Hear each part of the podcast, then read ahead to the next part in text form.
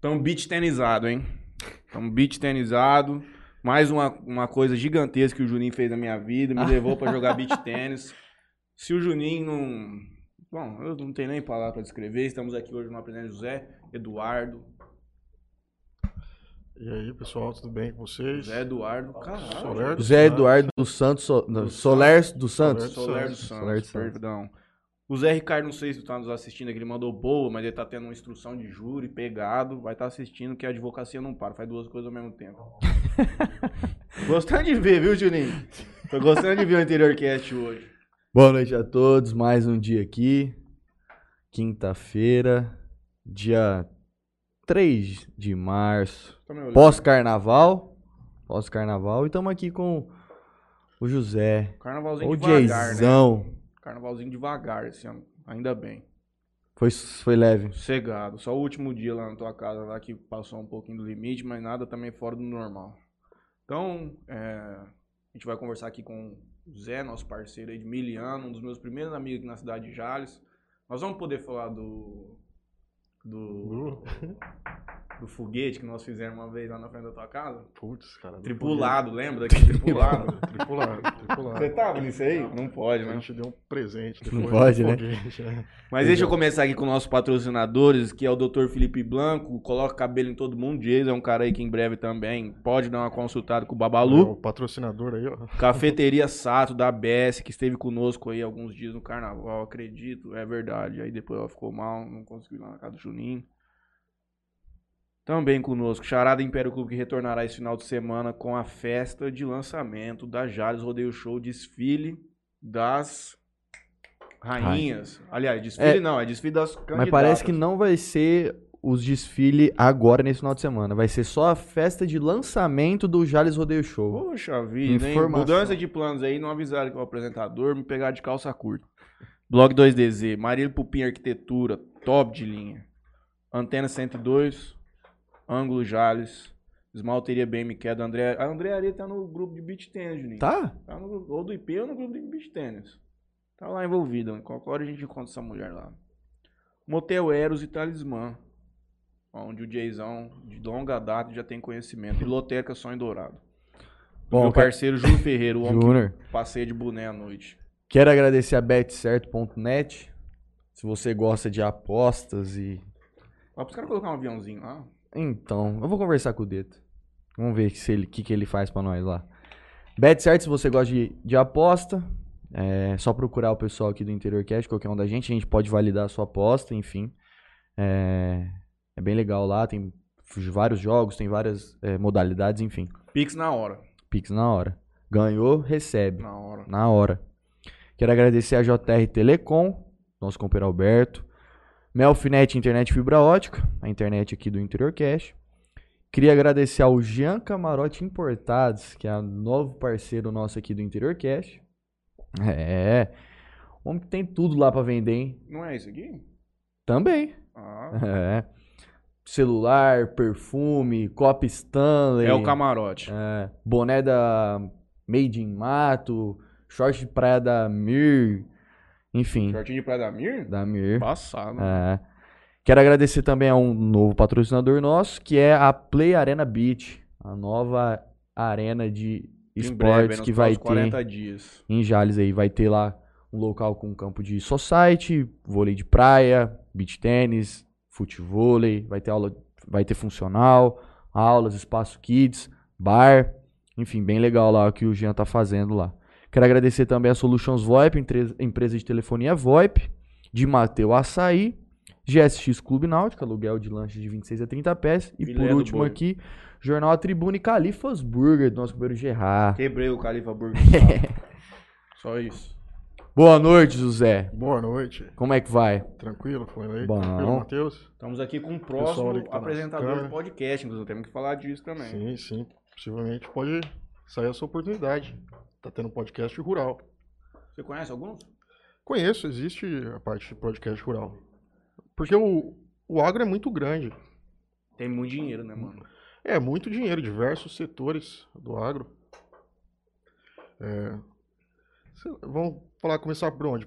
Pelo agro? É, não, não, não. Vamos começar por quem é o José Eduardo. Quem Essa é o a José pergunta Eduardo? básica que a gente Bom. faz aqui pra todo mundo. Cara, é uma pergunta, assim, interessante. É, eu sou pouco exposto na mídia, assim, eu procuro me resguardar um pouco, assim, dessa parte. Mas, vamos lá. Depois do colegial, uma vida pacata, comum, depois eu tive um longo período por faculdade. Isso aí, assim, para ter um, um- uma desenvoltura assim para estar prestando um bom serviço ali pro pessoal. E nessa trajetória eu desenvolvi aplicativos, jogos, também criei um livro de airsoft, Mas fez vários cursos, então. vários cursos. Já. Qual foi o primeiro? Cara, ó, são pelas últimas contas são sete faculdades. Já tem sete graduações? faculdades. Não, mas graduado não. Graduado eu tô indo para terceira, para quarta agora. Quais são? a com- contabilidade, ciências contábeis. Aí depois foi a pós de ciências contábeis. Eu iniciei o agronegócio na FATEC. Uhum. E quando eu estava terminando o agro, eu já iniciei uma pós, puxando pela minha graduação de contabilidade. É, as ciências contábeis, ela deu essa base para estar fazendo atendimento empresarial, tanto empresarial quanto rural. Uhum. Só que eu busquei me especializar na área rural, porque é uma área que eu, que eu gosto mais, que eu me identifico. Mas com Sim. administração de empresas dentro da área rural. É, é gestão. Gestão. A gestão é a administração. Uhum. O, o gestor, ele, ele vê ao todo da empresa. Tipo, a parte de zootecnia, dos veterinários, a parte do agrônomo, a, o pessoal que está no manejo. É, o gestor, ele, ele, vê o, ele vê o todo. E ele, O macro da coisa. Isso, ele vê o macro. E aí ele vai mexendo em cada partezinha dessa para fazer a empresa rodar. Ah, na área rural, ela tem as suas particularidades diferentes da, da parte empresarial, comercial. A primeira parte é que a gente lida com produção praticamente da vida ali, de, tanto da planta quanto dos animais. É o ativo biológico, que o pessoal fala. Então a gente Tudo, mexe no final das contas, é pra gerar alimento. para gerar alimento, produzir alimento e não só o alimento, mas também bens de consumo, Uhum. como o algodão para fazer roupa, a borracha, tem um- uma série de Em coisas. outros segmentos. Mas o, o foco mesmo é a produção de alimento. E assim, a gente tem um país muito bom na questão de terras cultiváveis, Uhum. né? então essa questão do fertilizante, que o pessoal está falando que tá complicado de vir no Brasil e tal. Mas no Brasil a gente tem muita terra boa para agricultura. Produtivo. Não só, Os fertilizantes aí é importado da Rússia, não é? sim, uma, uma boa Hum. parte, uma boa parte. Tava ouvindo isso aí na, na, na TV. Só que se a gente fala assim, pô, o fertilizante então é importado da Rússia, mas o fertilizante sozinho ele não, não vai mudar o agro. Porque senão a própria Rússia estaria produzindo em larga escala alimentos. Existem diversos fatores, como a, a água, disponibilidade de água para estar fazendo uma irrigação. Ah, tem a questão também do clima, Uhum. coisas que a gente não controla. A, a água a gente pode fazer irrigação, dependendo, mas o clima você teria que fazer uma estufa. Uhum. Em larga escala você não conseguiria essa Fica estufa. inviável. Fica inviável. Tem até aquele projeto do Space Apps de Rio Preto lá, que até o André participou, da NASA, que a gente fez a aquaponia, que a gente tentou fazer um, um sistema para estar produzindo alimento em escala menor, que é a aquaponia, é a produção de vegetais, verduras, né, e a criação de peixe, para fazer uma alimentação completa Certo. mas na era espacial. Um projeto da NASA que tem em diversas cidades do mundo. E o ano passado a gente participou. O André estava aqui, ele fez parte da equipe. Também estava um amigo meu, o O Thiago. André é seu primo? O Thiago do Mato Grosso, ele trabalha lá numa fazenda. Ele foi aluno na ETEC, né, porque eu trabalhei de técnico agrícola ali pro pessoal. E a gente desenvolveu essa, essa parte, assim. O agro, ele, ele segura o Brasil. Ele segura o Brasil. A economia brasileira é muito é muito grande muito a parte forte do PIB, agro. sim. Como que é dividido o agro? O agro a gente tem o antes da porteira, o dentro da porteira e o depois da porteira. O antes da porteira é o pessoal que produz insumo para estar ajudando o pessoal que dentro da porteira está produzindo. Uhum. E o depois da porteira é o processamento. São as agroindústrias. É, As benfeitorias. E como eu falei, o agro ele é muito grande. Ele tem muita área. Muita área. Tipo, tem a área animal, né? A área vegetal, a parte de comercialização. E a gente vê que no Brasil, os pequenos produtores, eles às vezes não têm ah, uma competitividade. Ah, sim. Porque a margem de lucro cada vez está ficando menor. Menor. É menor. É, o produtor rural, ele trabalha com uma questão que é a questão da commodity. O preço dos seus produtos, eles não são tabelados pelo próprio produtor. Em raríssimas vezes. É o que faz uma diferenciação. Esse consegue pôr o seu preço no produto. Mas a maioria vende como commodity. Essa é até uma grande discussão, que essa guerra aí, né, da, da Rússia e, do, e da, da Ucrânia, que as commodities irão subir. É Os preços, preço da das coisas. commodity. É, é questionável essa questão da, da commodity, porque muitas vezes atribui um preço, entende? Como você vai valorizar um produto que só pode ser produzido aqui, não pode ser produzido em outro lugar do mundo, sabe? Ah, que a gente pega, vê muito países europeus, clima frio, não tem produção agrícola, não tem uma desenvoltura que o Brasil tem, eles são os países ricos. E um É, porque país... é- mas é a questão de você fazer um beneficiamento do produto, né? A gente costuma vender tudo in natura para recomprar depois é, beneficiado. Uhum. O, um dos maiores pro- é, vendedores de café do mundo é a Alemanha. Só que a Alemanha não planta café. Hum. Ela compra para fazer esse processamento e está comercializando.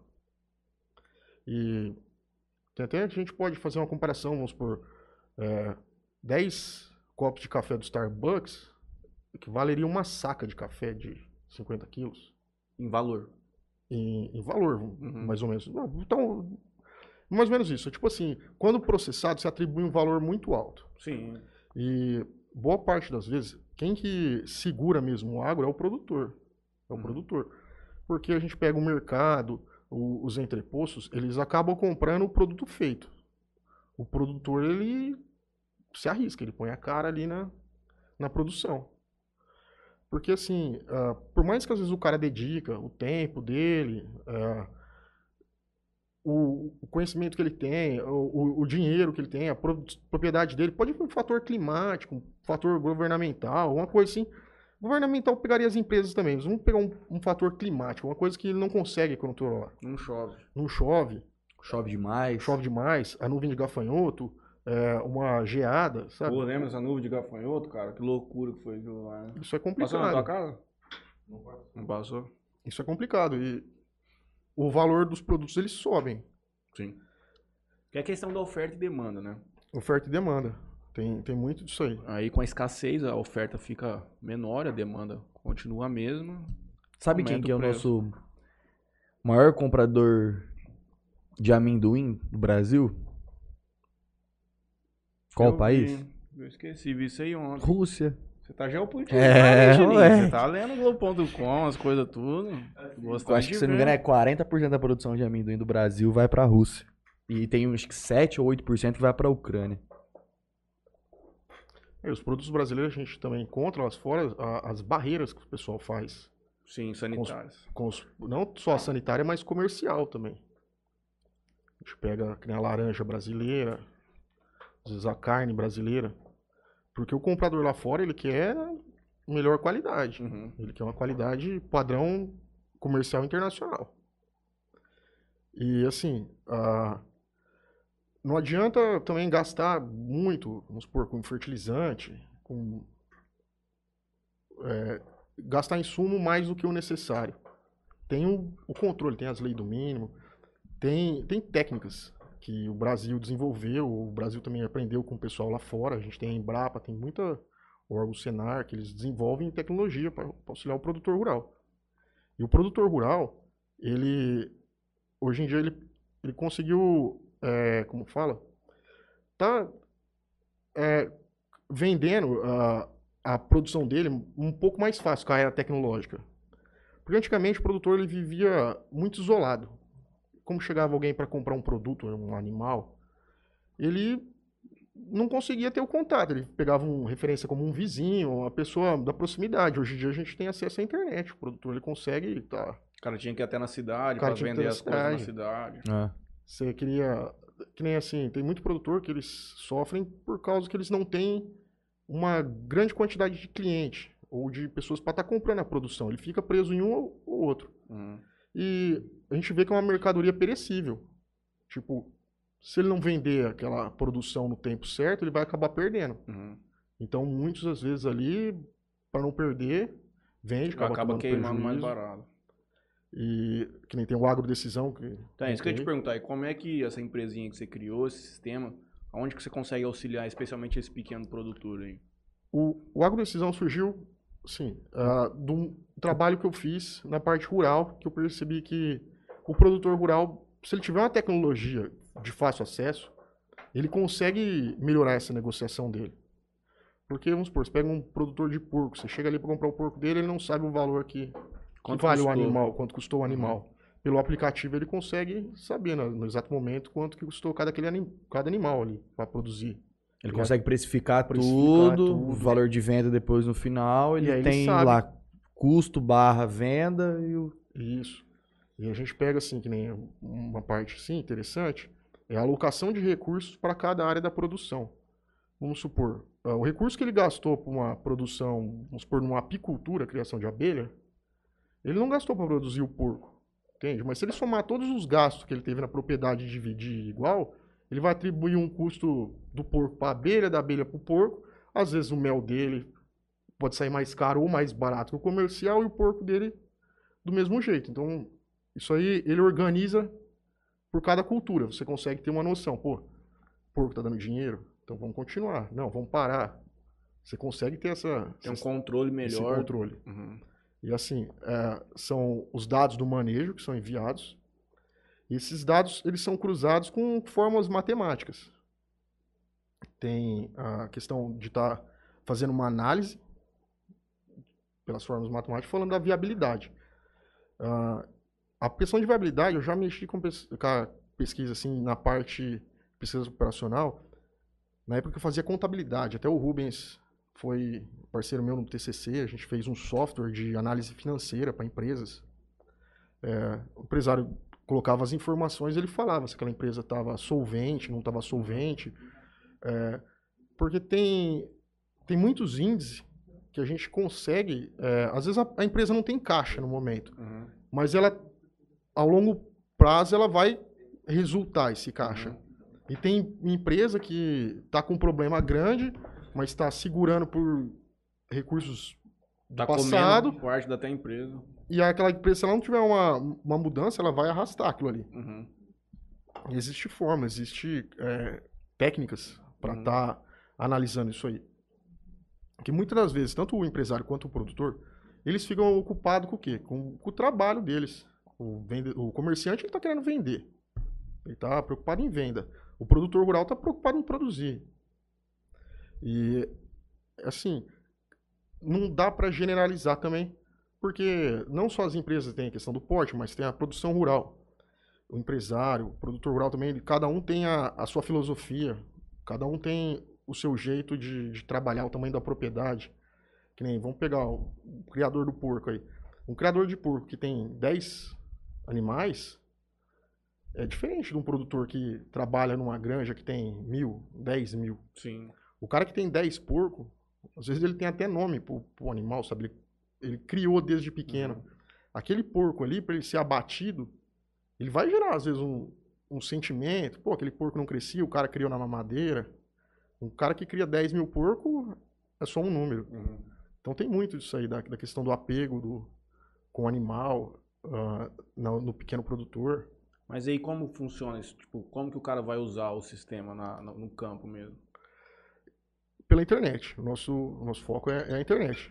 E Uhum. cada dia mais a internet rural tá se desenvolvendo. Pega Starlink. É que, assim, o boa parte dessas empresas hoje em dia são estrangeiras. Como estrangeira, cotada em dólar, o dólar perante a nossa moeda é mais alto, sai caro para estar tendo um acesso a isso aí. Mas ah, tem alternativas, diversas alternativas. Então vamos lá, pera aí. O pequeno produtor rural ele já está perto dos grandes centros. Então, Você pegar um cara de acesso- Santa Albertina que não tem internet direito lá, tem alguma solução pra isso? Cara, tem a solução, seria a questão do offline. Aí seria mais ou menos o método mais tradicional. Do cara tá usando um escritório, a parte dele Ele tem que alimentar. ali É, alimentar perto da internet, sabe? Não tem como ele tá lançando no campo. Porque isso aí é, é uma questão que a gente também trabalha. de estar atendendo múltiplas tarefas. Então, vamos supor que tem dois, três funcionários fazendo A gestão ao mesmo ao tempo. mesmo tempo. O cara que está cuidando da parte animal está jogando os dados animais, enquanto o que gerencia o estoque está colocando a compra, o que mexe na parte vegetal está utilizando insumo. Então ele está. Se não tiver essa conexão de, deles, vai dar buraco, entende? Então vamos supor, ele vai falar que tem, às vezes, um determinado produto no estoque e aquele produto não tem, porque ele não teve essa atualização. Eu acho que esse, esse teu produto ele seria muito útil atrelado com um treinamento tipo de um Sebrae, de alguma coisa nesse sentido, até para ensinar o cara a digitalizar a operação dele, entende? É, o Sebrae agora ele tá vindo para a parte rural, mas quem geralmente dava a parte rural, assim, a assistência, era o pessoal do Senar. Uhum. O Senar, eles, os sindicatos rurais, esse pessoal, eles, a Embrapa, Embrapa fortíssima na área da pesquisa. Uhum. É, mas é porque você está trazendo mais uma questão mais empresarial para a vida do cara no campo, para facilitar campo. a operação dele. E geralmente essas pessoas, especialmente aqui, na verdade isso é uma vejo como uma coisa, talvez como uma situação nacional. Esse cara ele não tem tanta facilidade assim com essas ferramentas. Ele não é dentro Teria da que- tecnologia. Teria que estar atrelado pro cara falar assim, ó, eu vou o- otimizar a minha operação. Através do quê? Pô, através do sistema, através de eu aprender a utilizar os, um, um- Isso aí a gente é um, é um negócio interessante também. A gente pensou muito nisso aí, porque uma, uma das premissas nossas é o seguinte: a gente não quer montar um painel de foguete para um cara que quer dirigir uma bicicleta. Uhum. Fazer uma coisa muito robusta, painelzão de avião, cheio de botão para o cara clicar. O pequeno produtor, ele vai usar dois botãozinhos, três botãozinhos ali. Ele só quer saber o custo dele, ele só quer saber o estoquezinho dele. Um sistema mais robusto é para alta performance. Alta Uhum. É, performance quanto é, um mais- grande produtor. assim. Quanto mais básico assim, pro cara é melhor. Ah, Ainda mais que esses os produtores vão colocar aqui da nossa região aqui. A gente é provavelmente é, o pessoal é um pouco mais simples, já é um pessoal de um pouco mais de idade, não tem tanta facilidade com tecnologias assim. Então, pra esses caras tem que ser quanto menos botão melhor, porque o cara, senão o cara não vai dar conta. Ele vai pegar aquilo lá na mão e fala assim: "Não, poucos meu Deus do céu, botão, vou anotar no papel que é a mais gente fácil". mexe a questão da o, o ID, né, a, a questão do, do design, sabe, da, do, do software, do aplicativo. É a questão interessante de estar usando figuras, sabe, por- porque tá, com analfabeto vai ter uma dificuldade, não vai conseguir, porque até a questão de ler números, sabe, Uhum. mas às vezes a pessoa, às vezes pegar um termo muito técnico, ela não vai entender. Uhum. Então a gente coloca um termo bem mais, mais simples ali para ele estar entendendo o que está acontecendo na empresa. Se colocar ponto de equilíbrio, margem de lucro, margem de contribuição, o cara vai olhar aquilo ali e vai assustar. É mais pro cara ter um controle de estoque, De estoque. mesmo. Um Tá no ar da- já isso? Tá no ar, tá no ar. Só que não tá em ab- aberto assim, vai lá, compra e já sai testando. A gente tá testando com pequenos produtores pra gente tá sentindo qual que é, o que, que, que tá faltando, e aí, o que, que melhora. A gente tá fazendo essa, é, como eu falo, Tá pare- beta o, o- o pareamento, essa Uhum. parte do beta. Porque, assim, o pessoal tem um pessoal que defende, ah, vai com bug mesmo. Cara, mas Ah, tem que estar redondo gente- pra lançar um trem desse no é, mercado. tem muito isso aí. Por quê? A- qual que é a primeira impressão que fica do cara? O cara entra lá, o sistema bugado, travado e tal, ele desanima, ele não volta, cara. Você vai querer fazer uma compra, você encontra problema naquela compra, você vai comprar de novo? Você não vai, você já... Então, quando tiver redondinho mesmo, Aí fazer o lançamento. vai fazer o lançamento. Olha, esqueci. É coisa da vida, só um lapsos. Deixa eu te fazer uma pergunta, Eduardo. Qual que é o aplicativo ou qual que é o sistema que existe que é o referência no mercado nessa área? Cara, referência nessa área, cara. Cara, tem, tem, tem diversos. SAP, SAP. que é aquela empresa alemã que desenvolve esse sistema. Ah, cara, tipo assim, tem muita, que nem a parte vegetal, é difícil achar um que faz toda essa parte, tanto animal quanto a parte vegetal. Uhum. Mas você pega a John Deere, os tratores John Deere, ele já mostra a produtividade ali em tempo Aham, real. Ele quanto- mesmo já entrega isso aí pro você. Entende? Já fala, olha, o, o trator aqui tá com tantos de combustível, ele vai precisar abastecer daqui tantas horas, ele andou tantos quilômetros, colheu tanto, a umidade dessa tá em tanto. Tem a questão dos Arduino também que a gente desenvolve. Que isso? Arduino são placas, são- é o hardware. é o Uhum. hardware. É, são placas com sensores para fazer monitoramento, tanto do solo quanto ambiente, tudo, porque isso inter- interfere na, Uhum. na questão da produção. E a gente tem muito essa questão do, do decisão para estar tá levando uma. Não uma decisão de obrigação, de ter que fazer aquilo ali, mas tipo uma sugestão. Uhum. De dar uma recomendação ali. Um caminho que você vai Um mostrar caminho. pro cara. Qual que é o nome do app? Agrodecisão. Por que agrodecisão? De onde veio esse nome? O agro vem do agro. O decisão veio pela questão da, de, Essa questão do caminho. do né? caminho. Eu pensei na época, quando saí da faculdade, montar um escritório voltado para o agro, deci- agro, não, é, decisão contábil seria na época, mas já tinha esse nome, aí acabou indo pro saco a ideia. E aí também não gostava muito só da parte empresarial, gostava do campo. Porque uma consultoria no campo é diferente de uma, de uma fábrica, sabe? Você está no campo, você está andando a Sim. cavalo, você está vendo a, É a produção, é, é, é diferente. É mais é diferente, leve, né? É mais leve. A parte empresarial é, tem muita parte di- diferente, assim. Tem a questão também da, da visita, sabe? Você fazer uma visita, é uma questão... Pra gente é uma questão mais, mais normal, assim, mas tem um produtor... O cara espera ali com comida, com, com coisa, assim. São bem receptivos, bem receptivos. A questão da- do comércio, das indústrias já são mais negócio. Já é mais o, o business mesmo. É bem diferente de um pequeno produtor. O- você provavelmente já deve ter conversado com, com vários produtores, né? E o que, que você sentiu da conversa dos, com, os- com o pessoal quando você foi falar desse projeto? É, só para dar um, citar um exemplo disso, a gente tem um amigo que trabalha com nutrição animal e ele visita a região aqui inteira e ele vê muita é, resistência da galera quando você vai oferecer uma ração Prêmio. pro cara comprar pros animais dele. Ele, e- isso é um, é um, um desafio para ele, né? Quebrar essa barreira. No seu caso, como é que foi essa, a conversa com o pessoal? O que, que você sentiu? Então, ah, depende muito de cada produtor. Vamos, vamos pegar assim, vamos tentar meio que definir os tipos de produtor. Eu geralmente tenho assim, o pensamento do produtor que trabalha naquela parte ali por lazer. Ele não visa Sim. lucro. Eu tenho passado rural, então ele fica ali nessa parte rural ali para lembrar o passado, a tradição, família e tal. Tem o, o pessoal que olha como empresa, negócio, é lucro. Não importa se ele mexe com gado, com soja, com porco. O que Uhum. estiver dando lucro é o que ele quer. E tem o pessoal que é lazer. É lazer. O lazer ele é diferente do hobby, porque às vezes ele não está voltado tanto para o trabalho, ele está mais para A propriedade é um lugar de descanso. É uma casa melhor, é uma piscina, é um, é um lazer.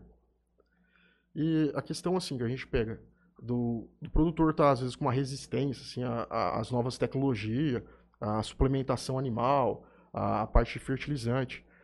Tem a questão do, do, do custo, do custo, porque é a questão, não adianta você também gastar muito e lá na ponta, a hora que você for vender teu produto, você não conseguir Porque senão talvez o lucro que você vai entregar pro cara é o que ele vai ter que pagar. Pagar de, de, é de mais ou menos isso aí. E aí a gente volta naquela questão dos problemas meteorológicos, problemas de mercado. Então, você esperava que a tua produção ia chegar na, na alta da. ia vender bem, você ia pegar uma entre safra, o cara não pega, deu um fator climático, ele acaba tendo um prejuízo. Então, isso aí impacta na, na, na vida do produtor. Você chegou já a decidir como é que vai ser a forma de comercialização disso? Se a pessoa vai comprar um, vai comprar o software e comprou é aquilo, é aquele valor cheio e é isso, ou vai ser uma mensalidade? Você já tentou fazer uma pesquisa sobre isso? Sim, sim. Ah, tem a questão da, da mensalidade, tem a questão da produção.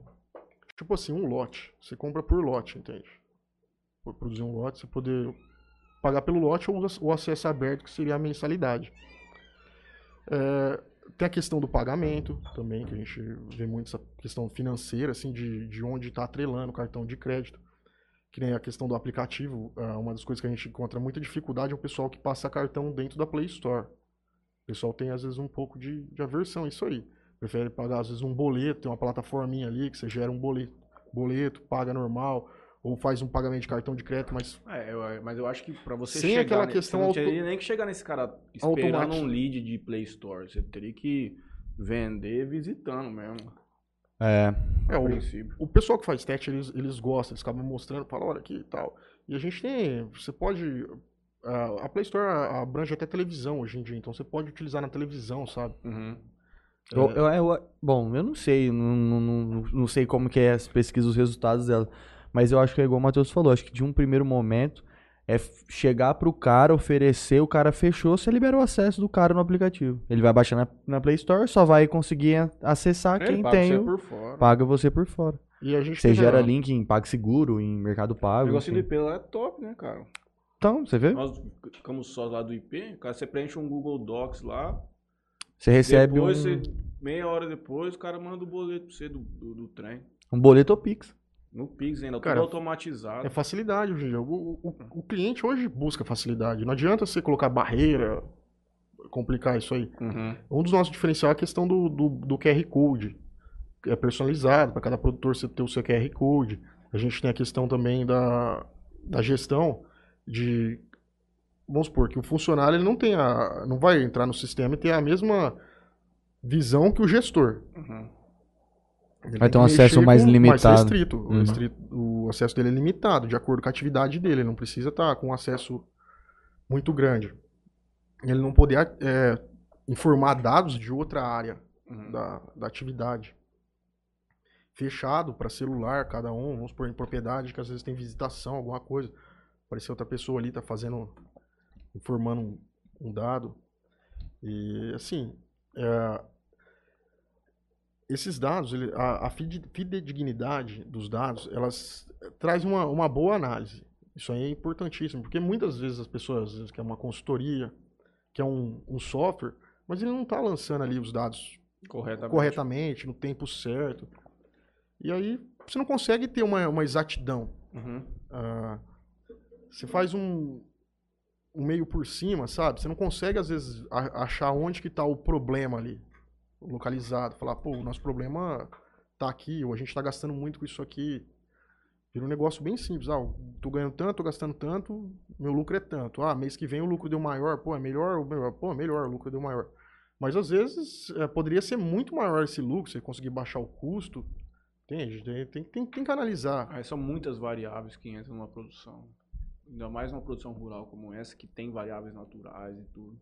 E se o cara deixar um dado passar, já Ah, é ferra tudo com a análise Talvez no uma final. outra, uma outra hipótese também seria, tipo, vocês treinarem os caras 30 dias ali, deixar o sistema rodando, para o cara entender mesmo como otimizar, como trabalhar, trabalhar a ferramenta de uma Sim. maneira. É, o contato humano a gente pensa bastante, porque a mão de obra nossa está bem limitada. Mas ah, a gente está partindo para essa parte de estar fazendo a questão digital. Tá fazendo vídeo instrutivo ali, como Uhum. que vai operar o sistema. E tá vindo uma geração nova, adepta à Ah, sim, tecnologia. sim. Mas você acha que essa, essa- esse pessoal novo vai estar no campo? Sim. ah, a gente pega um produtor, o pessoal que estava gerenciando há 20, 25 anos atrás, era o pessoal mais que viveu. ah, ele sabe pela prática, ele não sabe, às vezes, por um, um estudo, um conhecimento. A gente estuda muita coisa lá fora, muita técnica que utiliza em outros países, que evita gastos desnecessários. É, às vezes você gasta um pouquinho mais hoje, mas aquilo ali vai te dar uma durabilidade bem maior. Tem, tem investimentos, tem, tem técnica. E facilita o manejo do, do produtor. Facilitando o manejo, sobra tempo. Porque a que- a questão também principal, a gente vê, pô, o cara se esforça, sabe? Você vê produtor, tem o resultado que não ele tem resultado que ele, que ele espera, sabe? O cara acorda de madrugada pra fazer um parto num animal, pra Não, curar certo, um, um animal ali, pra combater um incêndio de madrugada na produção. Sabe, o cara rala lá e no final da- da- das contas ele não, acaba vendendo aquele margem produto dele, a pequena. margem pequena dele. É duro, cara. E é por isso que estão sendo engolidos pelas grandes produções. Dá uma passada no YouTube aí, Juninho. Vou dar uma passada aqui no YouTube aqui. Maria de Lourdes Kiuk, primeira Presente. a mandar um boa noite aqui. Gabriel Oliveira, Cara, manda um, terçolzinho. manda José Eduardo Mito. Val Andrade manda um boa noite. Simone Saldanha também presente. Boa noite. Gabriel Oliveira manda. Quero saber se vai ter clube de tiro no sítio do Zé Eduardo. Depois você responde essa, Zé. Vamos, vamos, agora só que a gente fala. É, meu pai manda um boa noite. Renan Jusso, o famoso Moringa, manda um boa noite. Tava passeando pra rua hoje, vi ele hoje andando, batendo perna à toa pra rua. E o Moringa que é o que vende Sim, sim. a nutrição. Cara, o Moringa é um cara interessante você está trazendo aqui. Nutri falando. mais. Tem experiência internacional, cara. É, ele trabalhou um ano nos Estados Unidos. Estados Unidos, ele tem É. experiência internacional. Só que ele. É, Moringa. Só que ele não mexia, ele não mexia com, com gado, né? Ele mexia com. É, eu acho que a, a formação dele é é na, na parte ag- da agronomia. Da agronomia. Ele mexia com morango lá. Tipo assim, era es- essas coisas assim. Mas ele tem uma noção da parte animal. Ah, deve ter. Porque o pessoal da. É, fez faculdade produzem disso aí, a, a comida pro. O Guto, Guto Mistilismo, manda um boa noite. Ele manda também um grande José Eduardo. Ó, o Guto. Felipe Cabral, o homem que foi pra lua. Boa rapa- rapaz. Ô, cara. O Zé. O Zé Zica mandou aqui. Toninho Cruz manda um boa noite. Rubenzando manda um meu amigo Jason. O, o Moringa responde que foi Horta lá nos Estados Unidos. Moisés Marcolino manda um boa noite, Zé. Moisés. Lá do Arthur, cara. Ah, é o pai do Gui. Vai ter um. Não, é o pai do Gui? Eu não conheço o filho dele, eu conheço o Moisés, que ele fez faculdade comigo. Acho que é o pai do Gui. E eles estão com um projeto legal Bom, Dom sei, né? Arthur. Eles estão com um projeto legal. Vamos mudar o papo. O que, que você trouxe aí pra mostrar pra O que, gente que a gente vai mostrar de Airsoft? O que, que é? Primeiro, comenta aí quando que você conheceu o Airsoft e entrou na tua vida. Cara, o Airsoft, vamos lá. Como, como, quando ele entrou, o primeiro contato que eu tive com o Airsoft, o pessoal não, não sabe, mas é- foi com o Gustavo Lázaro, cara. O Gustavo Lázaro me mandava vídeo de Airsoft. Olha isso aqui, cara, que da hora. A gente olhava. A gente... Você mandou mensagem pra ele assistir a tua live hoje? É, ele assiste, cara. O Gustavo, todo canal de vocês tá, tá assistindo. O Gustavo, ele passava os vídeos, a gente via muito coisa na Europa. Era distante daqui, Estados Unidos. A gente olhava o preço desses, dos equipamentos no Brasil. A gente falava, cara, isso aqui a gente não tem condição na época de estar. E tem a questão da, da legislação. A gente tinha uma legislação da- dos equipamentos a gás, das armas a gás, que tinha uma dificuldade para estar adquirindo. É, Aí depois desencanei dessa de Airsoft. Assim, era legal, mas não era pra, Não pra era gente. viável. Não era viável. Muitos anos depois, no YouTube, eu conheci o canal do Luiz Raider. Eu falei, cara, pô, que legal isso aqui. BR falando de, de Airsoft, mostrando Airsoft. Pô, que legal isso aqui. E daí, comecei a acompanhar. Acompanhar, eu comecei a comprar minhas primeiras Airsoft pra coleção. Falei, cara, vou fazer uma coleção, porque é bonito e tal. A escala dela, É, É, perfeito, né? jo- jogos online, assim, né? E na época eu pensava em montar um blog. Eu falava assim, cara, vou montar um blog de, de Airsoft, falando sobre esporte. Eu comecei a produzir conteúdo, escrever, escrever, escrever.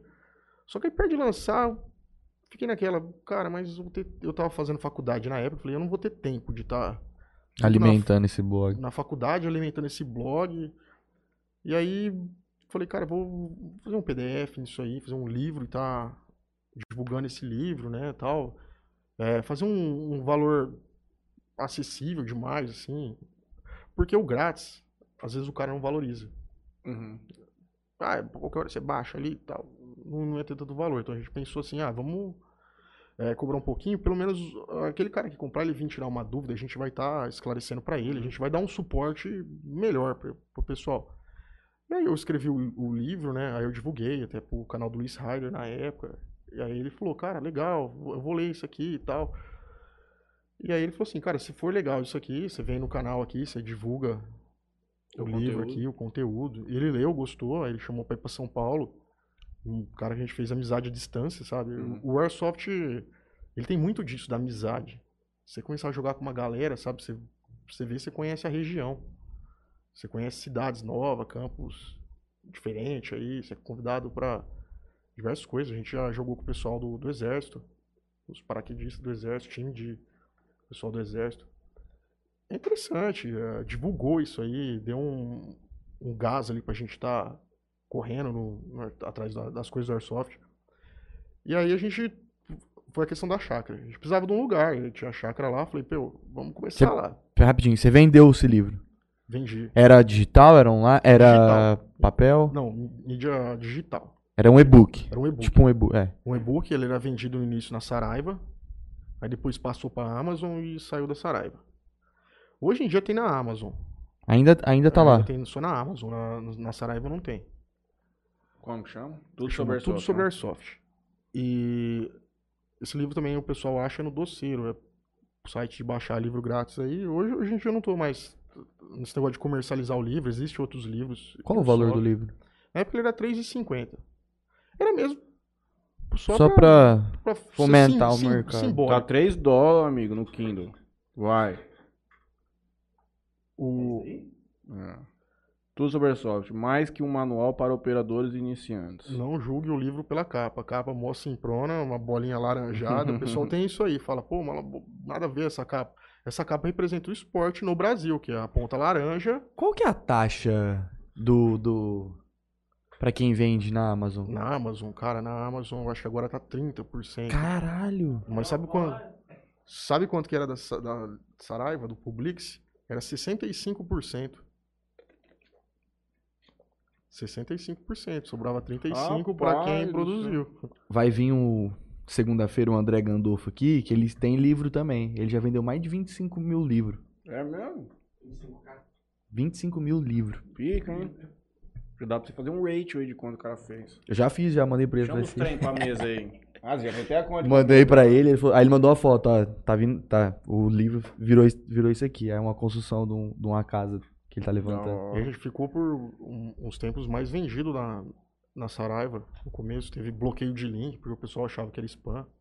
Ó, eu trouxe um presentinho pra vocês. Opa, Do Airsoft ou do Agro Decisão? Esse aí é do do Airsoft. Airsoft. TAJ. Aí- Todo mundo que, vi- que vier aqui Isso aí. tinha que trazer um presente pra nós, né? Os Cara, tiozinho, é, mas- pô, o povo não tem educação, Juninho. Ah, é um... O que, que é TAJ? Airsoft Jales. Ah, time Airsoft Jales. Não, é Tático Airsoft Jales. É o TAG, Target O álcool é o maior inimigo do homem, mas todo homem que foge do inimigo é um covarde. tá entendendo? O por... Ó, a mensagem que eu recebi aqui, ó. Tarta mandou um abraço pra você. O Tarta. Acabou de mandar meu. mensagem. Ó o Porva. Tomar um depois? Vo- Voltou? Eu vou ser um covarde? Eu vou ser um covarde? E o Porva? Ele voltou? Ah, depois não vou nem falar isso aí no ar pra não queimar o cara. não, se for ver a história, tá maluco. Piquem, Eduardo. Hoje eu vou começar a tomar uma aqui no podcast, que nós paramos de beber aqui, mas coloca uma vodquinha. Uma vodquinha aí pra nós. Já tem um cantilzinho É um uísque. Põe um escão, põe uma- um podrão aí, uma cachaça. Põe na frente aí, pá. Não, eu tô, eu tô, eu tô de boa. É, Eu tô bem de boa. Obrigado, Zé. Obrigado, Eduardo. É, Vou colocar aqui do lado do negócio da Federal.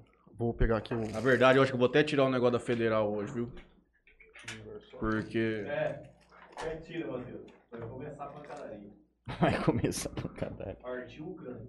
O Gabriel Polaco jogou Airsoft, né?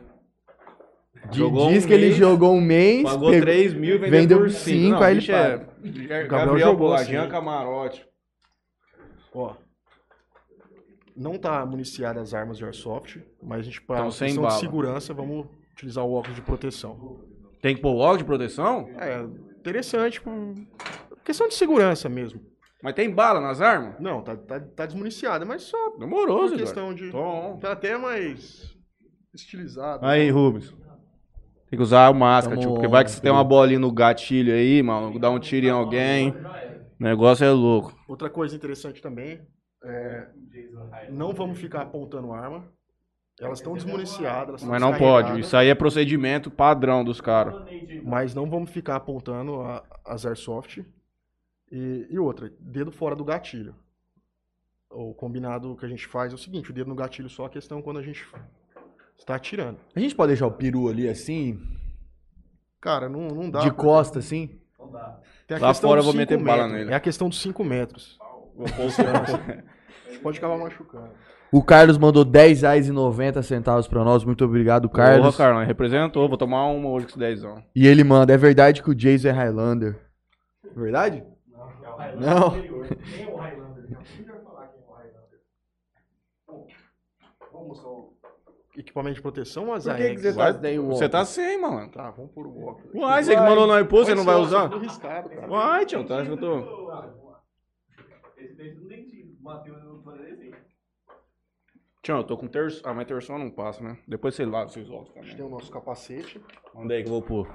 Caralho, caralho. Pô tudo, mano. Até o microfone, pai. Caralho, vai ter um microfone. Tem. É pra você conversar com teus parceiros no meio da guerra. Zé Eduardo, inclusive, nós somos intimados, já vou até te avisar.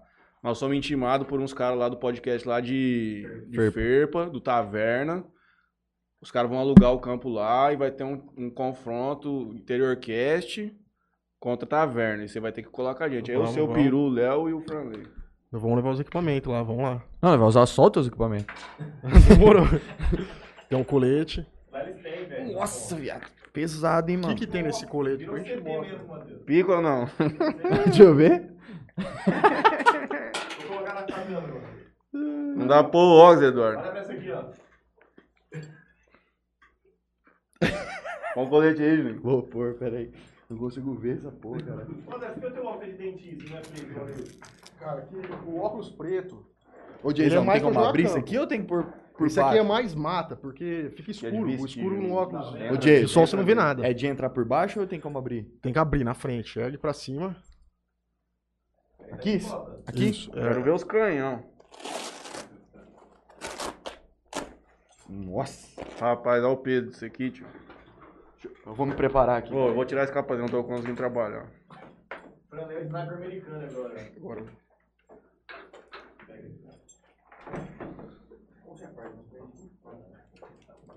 Isso aqui eu tenho que engatilhar. Essa da frente é atrás. Conferir se tá sem bala, né? Vai que eu dou um tiro aí em alguém. Não, tá todo sem gás. Isso daí é uma. Isso é uma GBB. É uma pistola a gás. É o contrário. Isso aí é o camel bag. Isso aqui é trava? Isso aí é uma trava. Pra cima. Não. Essa daqui é uma, uma bereta. Hum. Isso aqui é uma Essa bereta arma alemã? Essa arma é da onde? Ah. Americana? americana. Ah, eu não sei a origem da bereta, Uhum. mas ela tá, tá sem a munição. Ah,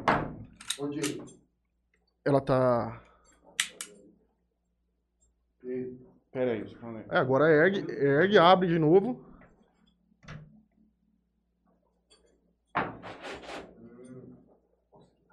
Eu já tinha tomado uma bala aí.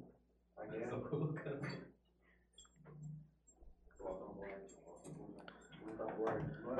Quantos quilos você anda, Zé, numa, numa, numa tretinha? Cara, depe- Nossa, 15 depende, depende, depende do jogo, depende do jogo. Porque assim, até a questão do embolso. Rapaz, tem até um- Deixa eu ver essa. Isso aqui é uma a Tá bereta, dura, ela se tá precisar sem fazer uma bandagem aí no meio Nossa. da treta. É pesado, viado. O quê? Pesado, é igualzinho, tio, é réplica o bagulho. Cantilzinho. Você falou até uma coisa interessante agora, pesada, réplica. ah, e aí a gente teve aquele negócio que o pessoal tava falando, que o pessoal utiliza às vezes pra, pra prática de crime, cara. É, é difícil um cara, jogador de Airsoft, estar utilizando a- as armas de Airsoft pra prática de crime porque elas têm a ponta laranja, Tá travado isso aqui, né? tá travada. Se ela tá sem munição também. Ah, pode É, o pessoal bom. é, que comete crime, eles, eles tiram a ponta laranja no- da Airsoft. Tá pique, tirar uma foto. Então ela jogo. já não, não é uma. Um, Monstro. ela, ela acaba perdendo essa questão do esporte e passar mais para a questão do simulacro. Sim. E a questão que a gente fala assim, não é só porque tem airsoft que o cara vai cometer um crime, sabe? Porque a gente vê, ah, o pessoal comete crime com faca. Sim. Nem por isso vai restringir Com a as venda próprias de faca, mãos. sabe? Com as próprias mãos. Você lembra o pessoal que usava a mão debaixo da camisa para saltar? Tinha é, essa questão aí também, que o pessoal utilizava. E isso aí vai da, da índole da pessoa. Isso Ah, claro. questão da- bandido mais, é bandido. Mais da índole, mais da índole da pessoa. cara. Rapaz, hoje morreu o hipster da Federal. Acredito? Deus tenha. E os canhão? Acho que eu vou ficar com isso aqui, que vai que. Então...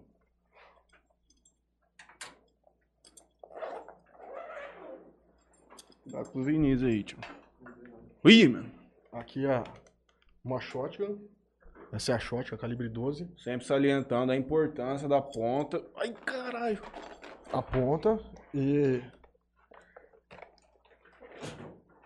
Quer ver se tá sem bala, né, Tião? A questão da, da, da- munição. O pessoal às vezes está comprando um Airsoft aí pela primeira vez, não conhece Airsoft. Elas todas são o mesmo calibre, que é o calibre dos 6mm. O que interfere entre uma e outra, ó, o óculos de proteção Perdão. e o dedo no gatilho. Ó o O- peso, Julinho. Ai. O braço tá doendo. Mas Tem elas estão e do todas, todas tênis, desmuniciadas. É, você pode ver que ela tem a ponta laranja, Laranja e pontas é vermelhas. é, de marcação. Pode mandar. É, mas mas não, não, não. atira assim, porque isso aí a gente fala o seguinte: quando não tem munição, Hum. ela dá um tiro seco. Uhum. Porque ela tem um pistãozinho. Aquele Ai, pistãozinho, fica gastando. ele vem e Não, é bate com só- muita é só uma força. pergunta, velho. Quando você usa ela, você atira, aí você Puxa. Tem que engatilhar. tem que engatilhar. Sim. Aí a gente desenvolveu até uma técnica mais rápida, sabe? Ao mesmo tempo que você puxa, você empurra. Você faz um. Porque você encurta o. Ah. O reload. Essa daí foi minha primeira Airsoft, cara. Ela é uma Airsoft barata, a calibre 12. Ela era um pouquinho mais competitiva com as armas Toy, que eu tinha na época. Eu tô com uma Toy aqui também pra Uhum. mostrar. Quanto vale um trem desse? Cara, varia de marca, é, do tipo de equipamento, porque tem um acabamento delas. Tem, é, essas aqui são full metal. Tem as de Uhum. plástico, de Uhum. polímero. Elas já não têm tanta resistência. É, tem Põe uma. essa aí, dá outra.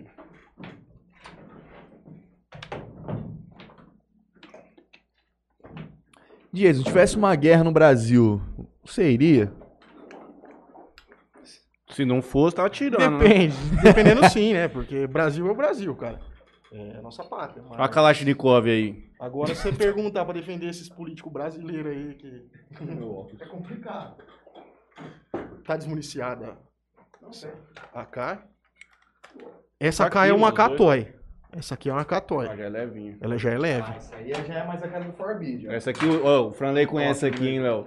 Pensa num cara que é bom com isso aqui no, com- no computador. Rapaz do céu.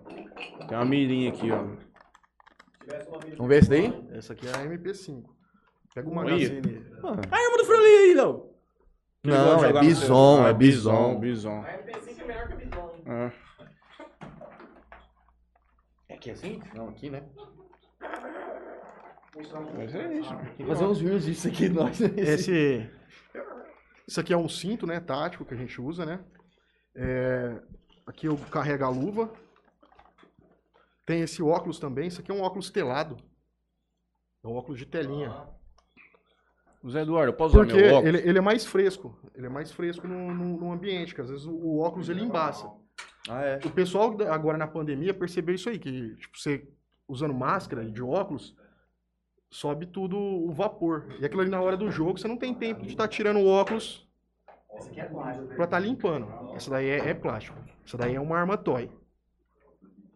A arma toy ela tem um FPS muito baixo.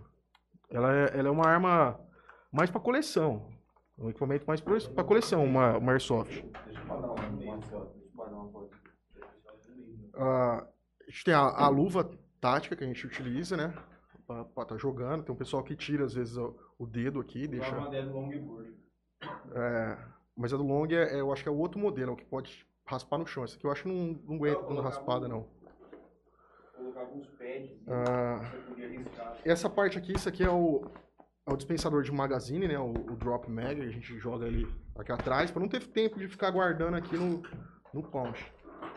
Ah, no ponche aqui eu carrego várias, vários carregadores, né? Vários magazine que a gente fala.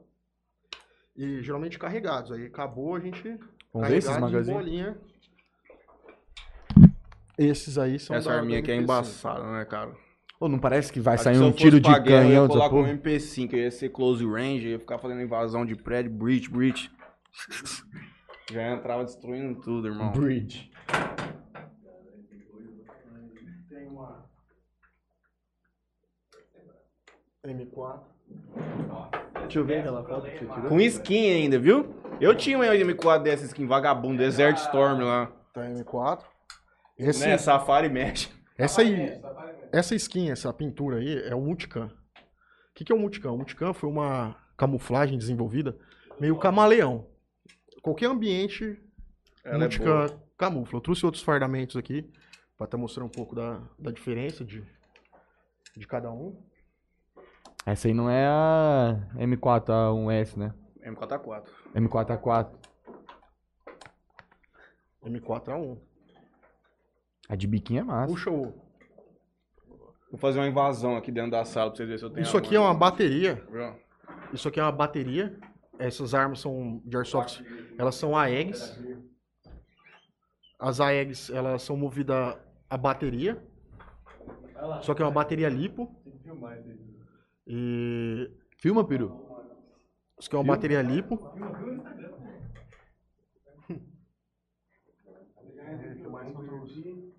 Vagabundo entrando pra direita, já. Vai na gás no dia, nos pau. Dá uma HS. Com medo da minha mesa quebrar, hein? Com esse Qual arma peso dessa é tudo. mais curte, Zé? Qual que é o mais curto, cara? Depende. Depende do, do, do- do- do lugar. Que nem a MP5, ela é uma arma mais CQB. E ela tira O rápido. que, que é o CQB? O CQB é o combate em local fechado. Tipo, dentro de uma. Um local fechado, uma, uma fábrica, uma coisa assim. Aí a, o M4 ele já combate mais mata, mais selva. Cada ambiente tem seus prós e Eu contras. nem bom com ela no deserto, cara. No deserto. No deserto eu nem atira bem com ela. Só no Counter-Strike. A mina, coitado. Ah, não, fala nada pra você não, Farbit. Ontem, se não fosse Bom. eu. É, vira no. Aqui tem alguns fardamentos. Mais dois. Dói quando o Franley fala se não fosse eu, aí machuca mesmo o cidadão, viu? Tem o Digital Areia. Zé, vai pôr umas no chão aí, tchau. Esse aqui é um Digital Areia. Digital areia é o estilo da O que, camuflagem. que é isso? É uma mini arma de Airsoft? Não, isso aqui é um, é um livro meu, cara. Tá no Tá pendrive. no É um pendrive. meu que é um pendrive. Isso aqui foi uma versão especial do. o Spawn merecia um pendrive desse. Esse aqui tem mais de 10 anos, não sei se funciona, mas vou dar de presente pra você, não. Valeu.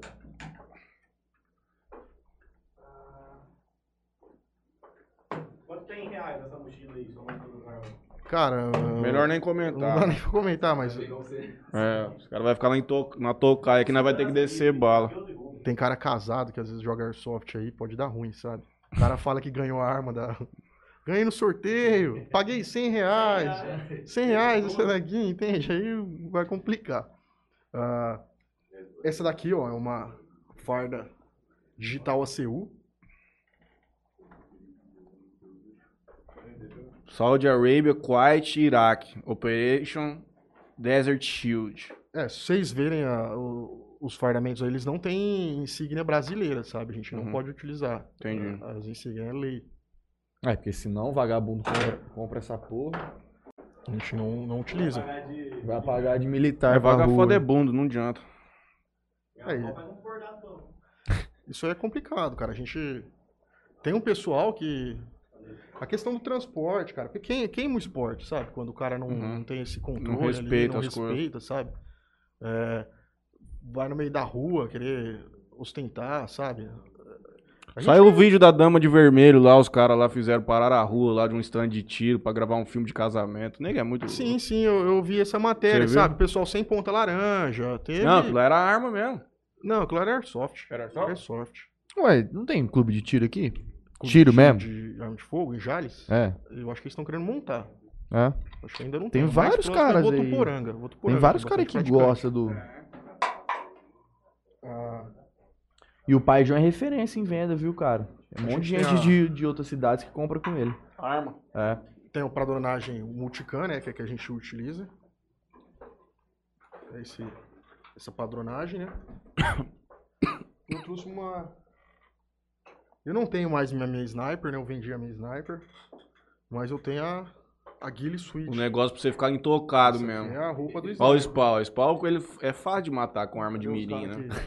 Sobe em cima do telhado, meu Deus, fica lá. Aí, ó. Veste a Ghillie Switch aí, ela tem um capuzinho aí. Aí sim, camuflou agora. Põe o capacete agora, mano. O sniper. Monstro do pântano. Cara, é interessante. Essa sniper, ela camufla bem no mato. Essa é a pelona, hein, Fica velho? bloqueadinha assim, ó. Tá- Fica muqueadinho. Vou tirar essa gandola daqui, deixar. Não dá pra ver, mano. Você me viu? Não dá pra ver. Como que é os modos de jogo de, de- do Airsoft? Bom, vamos falar um pouco de jogo. É, a gente, vocês viram aquele bolso cheio de, de- de faixa, né? De, de curativo. Cuidado aí, cuidado aí. O que, que é aquilo ali? Aquele, aquelas faixas, elas são vidas que a gente utiliza num, num jogo chamado SAR, ou, para- ou pré-SAR. Ah, que seria uma simulação mais próxima do, do, do realismo. Vamos supor, você tomou um tiro no braço, você não tá morto. Aham. Mas você pode, como fala, correr. Você não pode usar nenhuma das mãos. Eu tomei na esquerda, você também não vai usar a direita. Você tá as mãos, mas você pode falar. Então você pode gritar pro teu time. Você não tá morto. Você não tá morto. Entendeu? Você tomou um na perna, você não tá morto. Mas você não pode andar. Então você pode continuar atirando, você pode chamar o rádio, só que você não pode andar. Aí a gente vai falar das classes. Quem que salvaria esses caras? É o médico. E se você tomar um tiro na cabeça ou no tórax, Tá eliminado. você tá eliminado, você tá morto. No colete ali você vai ter um pano vermelho. Morreu, pano vermelho na cabeça. Que quem tá jogando vê, sabe que ela Que não pode atirar no seu não irmão. pode atirar mais. Mas o povo atira, né? O povo é pilantra. Não, dep- depende. A gente vê muito questão do fair play. É igual a questão. A gente, o, o Airsoft ele não marca, né? É uma bolinha de tinta que vai estourar na Ah, pessoa. Depende da Da honestidade, honestidade. É um esporte de honra. Então, vamos supor, ah, vai querer dar uma de bonitão lá, jogar e não querer morrer achando que vai ser o Rambo. Na verdade, esse cara vai ficar queimado, cara. Porque ele é um E, cara. e se a pessoa tomar um tiro com um trem daquele ali, a pessoa sente que tomou? É interessante essa pergunta. Dependendo do equipamento, não. Dependendo do equipamento, não. Vamos supor, a gente pega um, um um colete desse teu aí, Bateu no colete, no magazine, bateu dentro de de um- da faixa, sabe? um cantil. Às vezes pelo barulho você ouve, você vê uma bolinha perto, sabe? É, a gente fala questão de, de honra, de você acusar, sabe? Falar, Uhum. ó, morri. Ninguém tá ali pra, pra ganhar. Agora, tá começando a ter uns eventos valendo dinheiro, antes não tinha. E a gente fala pro pessoal, tipo, hum, é, tá pra brincar, sabe? Não, não tá ninguém ali pra, pra machucar. É, uma coisa que a gente fala, você vai jogar, você sempre ir, ir com ela posicionada pra baixo, sabe? Você Uhum. vai ir, você vai com ela pra baixo, você não, não vai mirando. Porque Uhum. passa alguém na sua frente, você atira. Às vezes é um parceiro seu, sabe? Uhum. Ela indo pra baixo, Você sul, até você levantar ela aqui, você tem um, um segundinho, E dois um tiro de uma pistola e um tiro de um AK no peito mata igualzinho. Sim, sim, sim. No, no- Uhum. esporte, sim. Ah, só que Um tiro de uma AK abre uma cabeça no teu peito. A- Uma pistola você consegue dar uma andada a, força peito. delas são, são diferentes. Tem a questão do FPS. O FPS vai da potência da arma e também da questão da, da munição que você está utilizando. Uhum, Lembrando, todas as munições são do mesmo calibre, que é o calibre 6mm. uhum. O que muda uma munição para outra, tanto o material dela quanto o, a- o peso, a gramatura. Uhum, né? São bolinhas de gramas, uhum. 0,2 gramas, 0,25 gramas, um quarto de grama, sabe? Uhum. É leve, mas você sente, você sente. É Se tivesse no peitão mesmo, Bom, machuca, Pra dependendo. quem nunca ah, tomou um, um tiro de airsoft, quando você toma um tiro de airsoft, é igual um tapa. Você me dá um te tiro pegar, hoje, lá fora? Pra eu ver se A dói ou gente não? faz a distância assim, você vai... Você já tomou? Cara, Vamos tirar um X1 esse aí lá fora? Vamos, demorou. vocês têm que pôr os óculos. os Vamos pôr os óculos, vamos pôr tudo. Tem árbitro de. Vamos esconder atrás do carro do Franley. Pode Rapaz. o bala. Você sabe do... Tem uma história do Jason. Nós lá no rancho do Vitinho. Mano, se liga. Eu tava no rancho do Vitinho. Tinha um monte de moleque. E aí o Jason levou tudo essas coisas lá. Uhum. E aí nós falamos assim, mano, vamos brincar. Dois contra dois. Dois contra dois, vamos brincar. Tava à noite. E aí o que, que a gente fez? Foi dois lá pra cima do rancho e dois ficou lá embaixo e Ia cruzar. ia cruzar. Foi eu e o biscoito, parceiro. Eu subi com o biscoito, beleza. Nós tá andando pra se posicionar, sei lá, fazer o quê. E lá no rancho do Vitinho tem uns negócios pra chuva, tipo, pra água cair e ficar. Então tinha uns buracos quadrados, uns quadrados assim. Mano, com tipo assim, de fundura, se cai, se você pulasse dentro, Era uma boa posição. Ficava aqui. Uhum. Até então seria uma boa posição, só que tava escuro, você não via nada. Tô eu e o biscoito trocando uma ideia, subindo, o que, que nós vai fazer? Caiu. Caiu. Eu caí no bagulho. Antes de começar, eu caí, já ralei aqui a, a canela. Mas acontece, acontece. É, o pessoal às vezes ele tem medo do airsoft, assim, do tiro. A gente fala o seguinte, é, é muito mais perigoso um acidente Você acontecer, trope- tropeçar. tropeçar, você torcer o pé, sabe? Então a gente recomenda, vai de bota, cano alto, sabe? Pra não estar torcendo a tornozelo ali, tá, tá, tá legal pra pessoa jogar, que você vai correr, é um, é, Faz um card. não é esporte de contato, sabe? Você vai ter trombada, vai ter um negócio assim. É... Tem a questão do tiro, mas a questão que a gente fala é muito o cara, às vezes, na, na correria, no, no desespero ali, ele acaba machucando, torcendo a perna, caindo, quebrando Uhum. o braço, mas são raros, raros. É disso aí até É. hoje? Quanto custa p- pra uma pessoa que quer começar a jogar um Airsoft? Cara, pra começar a jogar, vamos lá. Beleza. Cara, pra começar a jogar, vontade, cara. Primeira coisa, o cara tem que ter a vontade. Mas aí o cara vai falar assim: ah, pô, eu quero ter meu primeiro equipamento. Legal. O pessoal vai começar com as armas mais simples. Geralmente o pessoal começa com uma arma mais simples, ou uma arma de airsoft usada, sabe? Ele acaba comprando um equipamento us- usado ali, ele tem um, um custo menor. É interessante isso aí. E assim, é, diversos preços. Diversos preços.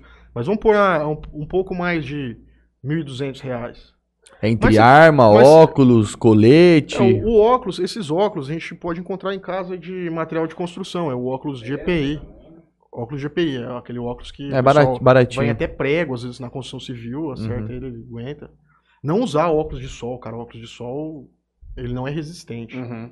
Então é, é perigoso. O Thiago Paz manda assim, Jason, conta a nossa história. Thiago Paz. Thiago Paz é o rapaz da escola agrícola, um amigo meu, ele era aluno. Foi foda. Tipo, ah, foi a época que eu entrei na, na escola agrícola ali pra tá fazendo um estágio, né? Foi bem no começo da pandemia. Eu entrei e deu a pandemia. Aí todo mundo saiu. E aí só ficou o Thiago Paz. Alô, companheiro. Aí só ficou o Thiago Paz. E Ô, ele deu uma ajuda honra. muito boa ali na, na escola na época. Senta aqui, não, que vai complicar. Fica desse lado aqui mesmo. Chegou um rapaz traiado aqui, hein? e aí, como é que foi lá? E aí o Thiago, ele manjava no manejo, a gente fez um trabalho ali na época que de todos os alunos, ele ficava ali fazendo trabalho de todos os alunos ali, eu ficava assessorando ele, dando dica, ajudando também na, na questão do manejo. É interessante tipo, você ver a, a, a vontade do, do pessoal, sabe? Tem muito pessoal assim que às vezes ah, Senta aqui. não tem tanta essa, essa pegada do, do cara ter em- empenho em trabalhar. E o Thiago ali, ele é um cara dedicado, cara. Um cara dedicado. Zé, conta a história do Doug Armeiro. Acho que O é Doug Doug. Armeiro. Nada O melhor Mairo do que de o Jales e região. Doug Armeiro. Entrei Doug Armeiro. Doug Armeiro. Senta aqui, ó. Aqui, ó, Doug. Nem tem como Como é que vai? Doug Armeiro. No Serve esse aqui, podcast, Leonardo? Chega um pouquinho mais pra cá. Doug Armeiro, que ajudou na mudança do Gustavo Lázaro. Nossa, pior, cara. O famoso Jesus, mano. Se apresenta pro pessoal. Boa noite, pessoal. Sou o Doug. Microfone. Fala mais perto do mic. Fundo de quintal. Doug, puxa o microfone. Ah, sim. Ah, eu também tava falando baixo, viu? É, tem que puxar perto aqui, ó. Falar, obrigado. Ah, tem. É. Não, imagina eu então. Bom, o Zé que me convidou uma vez para poder estar jogando. E como eu tenho uma prática em estar consertando coisas na minha área de elétrica e hidráulica, eu consegui remanejar isso para o Airsoft. Então, teve uma defasagem de consertos na época, tanto é que essa K toyzinha quebrava pra caramba. Eu pedi a oportunidade pro Zé para estar desmontando ela para mexer. E desde lá pra cá, não foi só surgindo trabalhos, manutenções e virou um divertimento, um hobby. Tem Muito bastante, sim? Tem, é, é comum ter é, essas manutenções? Sim, como eles são os equipamentos, é, vamos dizer assim, eu falo para todo mundo, é um reloginho suíço que tem ali dentro. Então são peças de engrenagem com motor e mola que trabalham em constante movimento e precisão. Aí dependendo do jeito que o operador utiliza ela, ou a própria marca, a qualidade que ela tem, isso acaba criando alguns defeitos, instabilidades, acabando tendo que fazer algumas manutenções. Quantas armas vocês têm? Eu tenho umas oito. Eu tenho umas oito. Não, só, só com o oito que você carrega, né? É. o... é é que é um, assim, é um, é um esporte que quem gosta, gosta de colecionar também, assim. Você montou um negócio lá no. no- Não foi a questão, não foi um tanto negócio, foi assim, tipo, um campo. Foi um campo, foi, não era questão de empresa, gerar Não, sim, renda, era mais questão da gente E brincar se lá. manter ativo ali, tendo porque a gente precisa ah, fazer às vezes, uma construçãozinha, fazer um eventozinho. A gente já fez um evento para Santa Casa. Você lembra Doug, disso aí? A gente juntou alimento. Isso. E tem, a gente já Tem É, foto, tem foto nossas no jornal aqui de Jales que a gente arrecadou. O Leo acho que lembra disso. Lembro, dessa- lembro, lembro. Questão, Da, cara. do a, gente, a, gente, a gente busca, assim, é- a questão é levar o esporte pro, pro pessoal, sabe? Porque a gente fala assim, pô, o cara tá gastando o que equipamento dele, ele tá dividido em 10 vezes ali, o cara vai ficar pagando campo toda vez e tal. Então a gente, Hoje tem, eh, tem campo disso ou não? assim, o pessoal cede espaço. Fala assim, olha, tem uma chácara, ah, eu consigo um lugarzinho ali pra gente jogar e, e vai. A gente já jogou no IP aqui em Jales, a gente teve vários lugares aqui que a gente conseguiu jogar. Tem na região fábricas abandonadas. A gente já foi até fora do estado. No, no nosso campo veio até ônibus. Falei, Doug. Veio um ônibus de 44 lugares. É um pessoal de Itapaji, pessoal de Turama, os amigos nossos de, de longe, cara. Vieram prestigiar o esporte aqui. É, Santa Fé do Sul, Fernandópolis, Votuporanga. Seu coleguinha lá de O São Sul, Paulo. o Sul, o Luiz Heider de São Paulo, eu falei. O Sul, você lembra que a gente foi pra Santa Catarina? Nossa. 12 horas de viagem. Esse, esse dia foi, foi Pra jogar lá. pra jogar. Pra jogar. Jo- Viajamos 12 horas, chegamos no evento. 10 minutos pra começar. 10 minutos pra, com- pra começar, o cara falou, velho, vai lá pro helicóptero agora, tal, que é o último voo do helicóptero e já vai pro jogo. E tava no meio do jogo, era um jogo de mais de 300 pessoas, e no meio do jogo falando, cadê o Doug, velho, cadê o Doug? Como que é um jogo desse de 300 pessoas? É tipo Survivor? Cara, depende muito do campo, tem que ter um campo grande, porque senão fica aquele jogo travado, sabe? Se não tiver dispersão, fica aquele um time atirando de lá, que ninguém, avança. Então, quando o campo é maior, a galera avança. E aí, dentro desse jogo de 300 pessoas, a gente dividia em squad. Os esquadrão. Ó, tem o esquadrão. Outra coisa também do, do, do Airsoft. A gente não vai ali pra matar. Ah, vamos lá pra matar. Ninguém é psicopata, ninguém é louco ali que a gente fala, ah, vamos lá, querer matar, machucar o coleguinha. Ah, a gente leva a filosofia do seguinte, que a gente vai ali pra proteger. A gente tá ali pra proteger os nossos parceiros. A gente tá ali pra cumprir o nosso objetivo. Qual que é o objetivo? É, depende da missão. Pode ser salvar um refém, desarmar uma bomba, ou até tá do outro lado ali, tá tendo que proteger o refém para não sair, a- segurar o tempo da bomba. Tem, tem diversos objetivos. Tem jogos que tem é, objetivo sequenciado, sabe? Primeiro você cumpre um objetivo, cumprir esse objetivo, abre uma outra parte. Tem, tem tudo isso aí. Ah, Esse dos 300 pessoas, como é que era a dinâmica? esses das 300 pessoas, cara, eu Foram praticamente dois times separados, É. um time para cada lado. Só que dentro desses times teve grupos. Aí cada um desses grupos tinha um objetivo. Um era para poder estar resgatando parte de uma torre, que ela foi dividida em três partes. Tipo, um avião passou e abateram ele e estava com equipamento para ser montado para combater um outro estado. Então nisso você tinha vários grupos dentro de um time, que cada um fazia um objetivo para poder concluir esse objetivo todo mundo junto e ganhar aquela partida. Hum, Aí isso vira uma dinâmica de horas de jogo, cara. é, porque é muita coisa pra fazer, muita gente, e aí, outro, do mesmo jeito que vocês têm objetivo, lá do outro lado também tem. Exatamente. E aí, Um tem que combater, o outro tem que resgatar. Então fica uma coisa bem realista. pra participar desses eventos, é, é gratuito, gratuito ou tem custo? A maioria, o valor é, chega a ser praticamente simbólico. Simbólico. Tem evento aí de 30 reais. Vamos pegar um. Esse aqui, o Operação Vietnã, cara. Organizado pelo so- pessoal de Andradina, cara. O pessoal de Isso. Andradina, o Felipe de Andradina. O pessoal organiza um, um uma evento bacana pra, enorme. pra gente cara. jogar lá. E era 30 reais, né? O pessoal que era asso- associado à ADAP. A ADAP também, que é uma associação dos jogadores de Airsoft, né, do interior aqui do A Norte bandeirinha dos. Estados Unidos que a gente participava. É, cada time tinha seu, seu, sua padronagem, como a operação era. Essas operações do Airsoft também tem um contexto histórico, o pessoal elabora, o briefing, né, que a gente fala, cara. E o briefing lá era do, do combate do Vietnã, é bem tradicional lá, o Vietnã, no- na Andradina, é uma pedreira muito grande.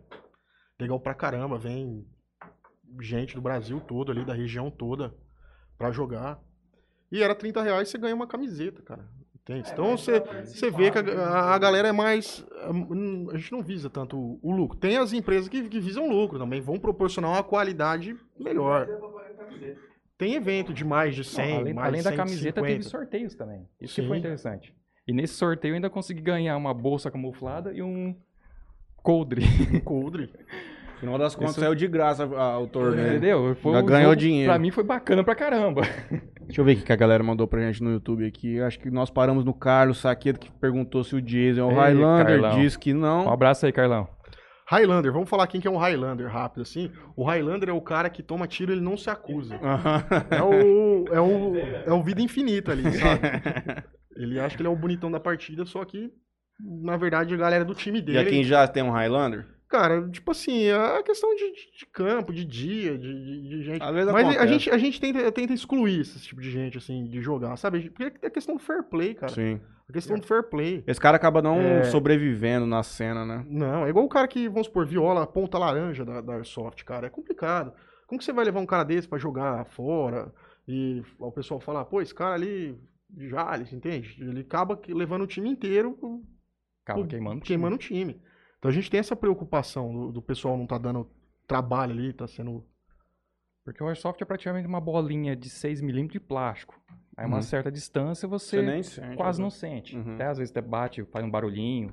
Mas vai muito da honra do cara. Uhum. Então, quando você sai da sua casa, no pleno domingo, para jogar com o pessoal, que é um esporte bacana, você tem que levar esse contexto. Uhum. Tem as ambas as partes. Um tá tirando no outro, estão brincando ali. Sob pena de tá acabando com a cena em si. Entendeu? Então, Uhum. tipo assim, é, não é igual paintball que você joga uma bolinha e marca a pessoa. Uhum. Então ela tem que se auto. Mandar um abraço aí também pro Thiaguinho do Paintball. Cara, o Thiaguinho do Paintball também Pior. foi importante, né? Ajudou a gente no começo. Ajudou legal, no cara. começo também, pra caramba. É, eu vou continuar lendo aqui. O Renan Vinícius Ô, cara, Oliveira. Eu falei pro, pro Zé que eu ia trazer um uísque pra botar aqui no cantilzinho nosso do, do Airsoft, cara. Não, por enquanto eu tô de boa. Vamos deixar mais pro finalzinho. Você vai gostar. ó. Aquele ali é pesado, hein? Depois que Esse você é começar a pra desmontar as macho, arminhas aqui, não vou conseguir Isso encaixar. aí é pra volta. macho ou não é pra macho aquela ali? Aquele ali é zica, aquele é bruto, hein? Caraca. Rapaz, não tem álcool, tem pimenta. É, Leonardo. Zé, conta a história do Doug Armeiro, maior de Jazz, que já leu, né? Cara, O Thiago Paz fala assim: não esquece da história da lancha. Não, vamos pegar do Ah, o Thiago. Paz. Cara, o Thiago Paz, uma vez eu levei ele pra, pra dar um rolê de lancha comigo, Hum. comer com meu irmão. Não, é- e- e- esse cara, ele, ele é um amigo meu, é o cara que trabalhava na, na escola agrícola junto, cara. E ele era um cara ali, todo dia ele tava trabalhando no, pesado, sabe, e tal. E aí eu lembro até hoje, foi dia do trabalho, cara. Aí a gente tava indo pra lá, falou, pô, se quiser chamar alguém aí pra ir, falei, cara, vou chamar um amigo meu, o Thiago, ele ajuda a gente a tá carregando as coisas, tá Firme na firme. linha. E, e é, um, é um negócio legal pra estar tá proporcionando, sabe? É merecimento. Merecimento. O cara. É igual o Doug, também é merecimento. Fala aí, Doug. Pô, o Doug, quando o Doug entrou, ele falou, cara, eu posso mexer nisso aí. Eu não deixava, cara. Eu não deixava. Eu tinha um, Ciúme, um cara. ciúme, era na medo. cola e no algodão. Cara tinha o Era na medo do cola e negócio no de plástico quebrar. Falava, não, não, não, não, não. Cara, o, o Doug, velho, pô. Tem canal dia- de, tipo, de igual tem de restauração, de relógio e tal. Deve ter o canal que os caras ficam abrindo Tem, as tem. armas, tudo. Tem. Tutorial de como abrir. Porque eu praticamente aprendi vendo os vídeos do, do Aham. Airsoft. E era, no começo era muito raro. Uhum. O Bernardo Virtu, Nossa, Virtureira. o Bernardão. o Bernardão, um abraço aí, cara. Sou teu fã. Virtureira. O, é. Os começos dos vídeos foi dele. Então, tipo assim, eu via e começava a matrucar naquilo ali. Falou, cara, não é tão difícil pra uma pessoa que entende essa dinâmica Uhum. da- do maquinário que funciona. Aí o Zé tinha um receio enorme. Todo mundo falava que na internet, quando ia desmontar, começava a pular mola pra tudo que é lado, depois não conseguia montar mais, acabava a arma no Brasil. Porque não tinha pessoas É, classificadas. era, era muito pra caro armar. pra um cara de Jales tivesse um problema de arma, você tinha que levar em Rio Preto Uhum. pra tá. O pessoal fala armeiro, mas não é armeiro, é manutentor de, de airsoft. Uhum. porque armeiro é o cara que mexe com as armas de fogo. Ah, e aí você precisava ir pra Rio Preto, sabe, fazer essa manutenção. Uhum. E era cara, fora gasolina, o tempo e tal. O Doug trouxe isso aí pra Falta Jales. de peça. A falta de E tem peça. um mercado bom pra você aqui, no final? Tipo, tá com- a galera te procura aqui, em vez do cara ir pra Rio Preto, o cara tá vindo. É bom isso aí, né? Facilita demais.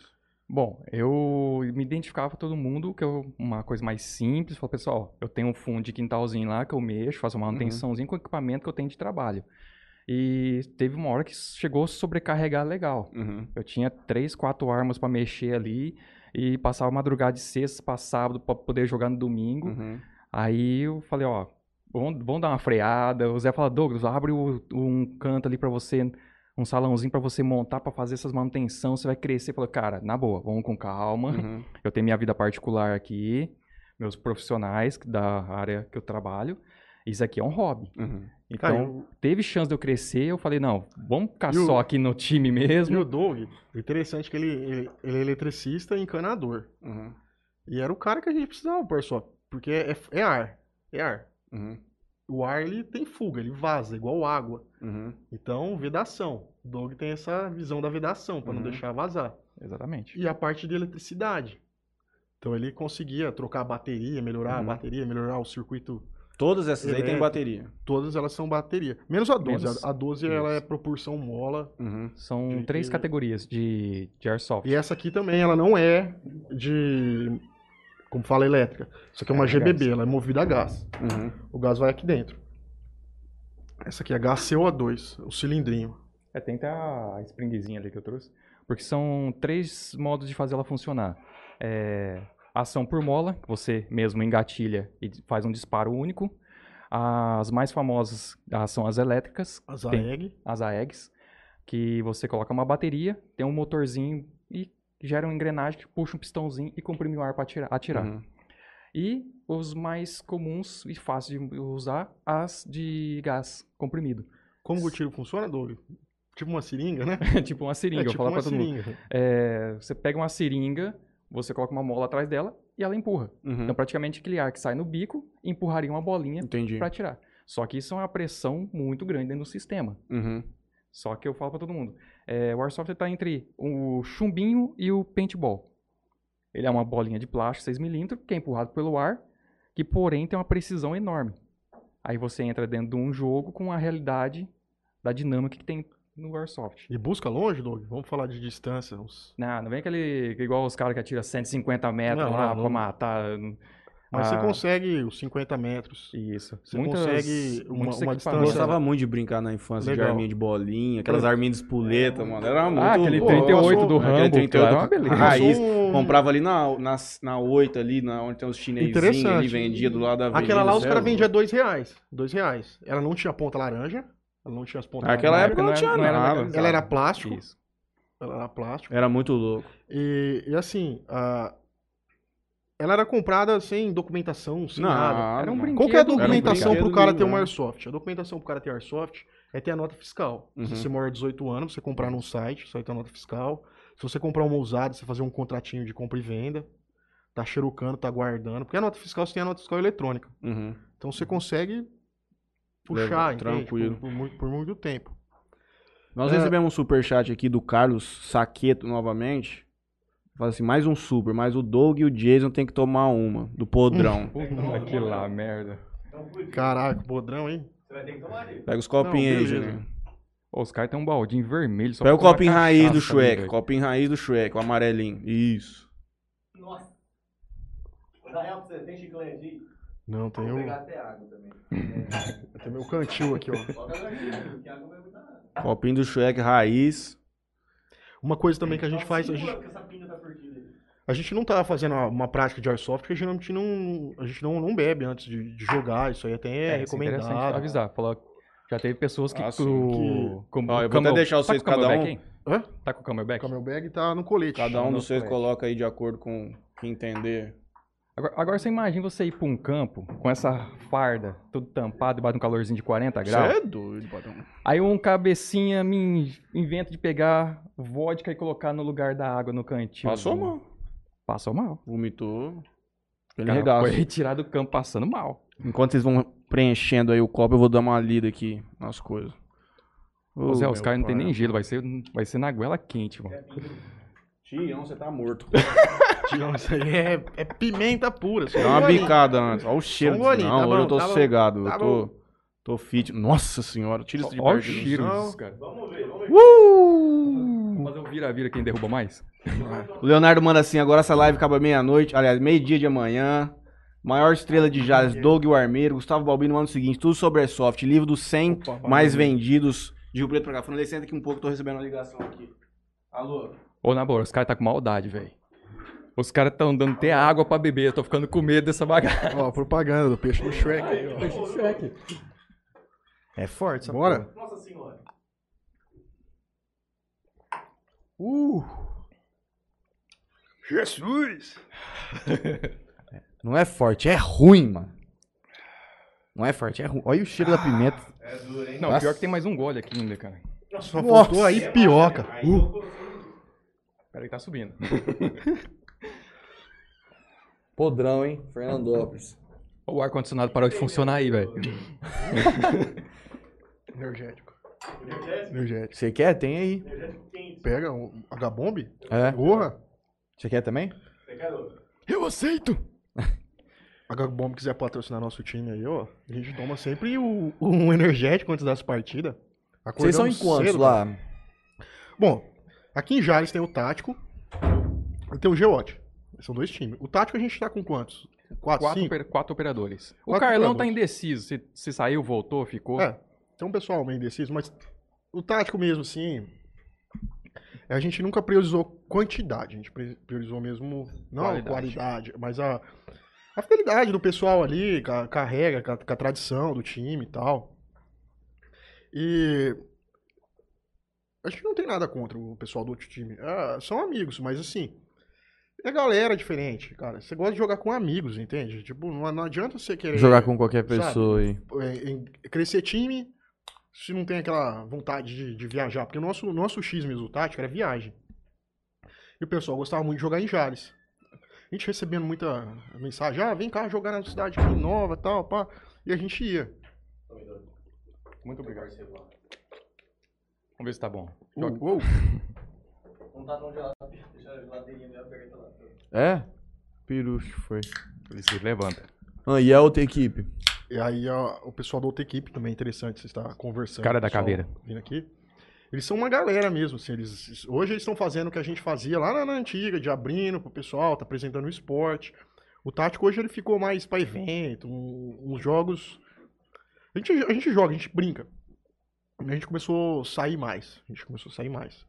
É, também teve o Nômades. O Nômades também foi um primeiro Depois da- time, também depois o. Depois da intriga do, Geo, do tático, É, aí se separou. Tipo assim, teve uma época que começou a crescer muito rápido. Que de cinco pessoas virou oito, virou 14, já tava indo pra 17, 18. E querendo ou não, cada pessoa tem uma psicologia diferente. Cada um tem um meio social diferente. E isso atrapalhou um pouco. Então teve uma hora que teve uma divisão. Aí virou. o- os outros times que, que Isso. fizeram.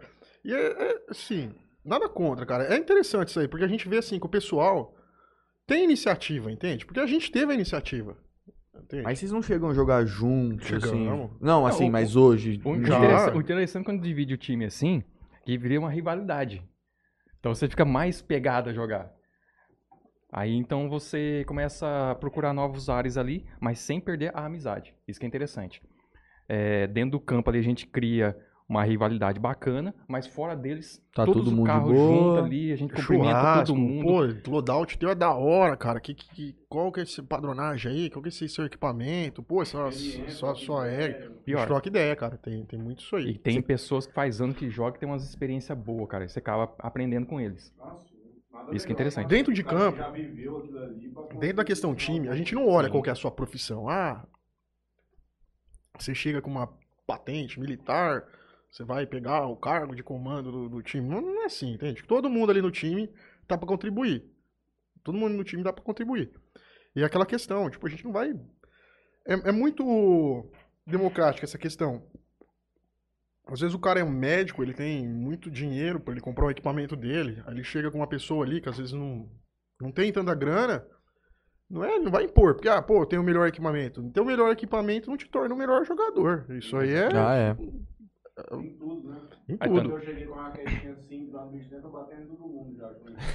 É, Tá a, assim. a vontade do cara, velho, vale muito mais, muito mais. A gente teve evento ali dos caras morrendo na toy.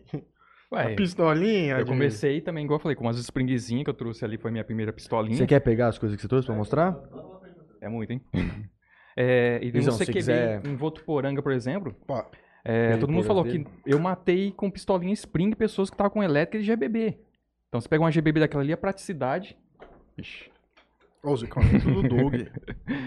a famosa caveirinha que eu comecei no, no começo do Airsoft. Ah, e a maioria foi ganhado, viu? Permutado da manutenção. Não, já, já pensou você entrar dentro de um CQB, no escuro, Com um trem desse. com isso aqui na cara, velho? Pensa. O Jason tem a dele, eu tinha a Eu minha. tenho a minha. Olha lá, passada isso aí, hein? Ô, os caras morriam só de susto, na boa. Aqui, ó. Eu tenho a minha. Olha lá. Essa aqui é sinistra. Isso aqui? É fibra de Esse, piscina. esse foi o famoso Jason mesmo. ó. É, fibra de piscina. exato. E Só que essa daqui era aqui muito dentro? ruim pra ver, pra fazer avisada. Então acabamos substituindo ela. Minha, tá Só acontece, por causa do- da potência que as bolinhas saem da arma, em CQB ou lugares fechados, você dá um tiro às vezes até de um metro, um metro e meio. Quando o cara tem um equipamento muito forte fora da legalidade, isso machuca. Então, é obrigatório em CQB a gente estar utilizando máscaras rígidas, ou pelo menos de pano grosso no rosto. Que pelo menos o óculos segura. Sim, Mas é. o dente depois vai embora. Teve muito caso. Fala de uns canal aí que você gosta de assistir, Doug. Hã? Fala uns canal que você gosta de assistir. O G9, O GSG9, é o, aquele fortão, já esqueci até o nome dele, ó. o John, O John Airsoft. John Airsoft, o Fuzileiro Sniper, Pô, pior que essa essa case, Divisão que a gente, uma 9. maletinha que a gente carrega.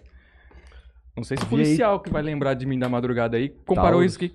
Falou que é original, cara.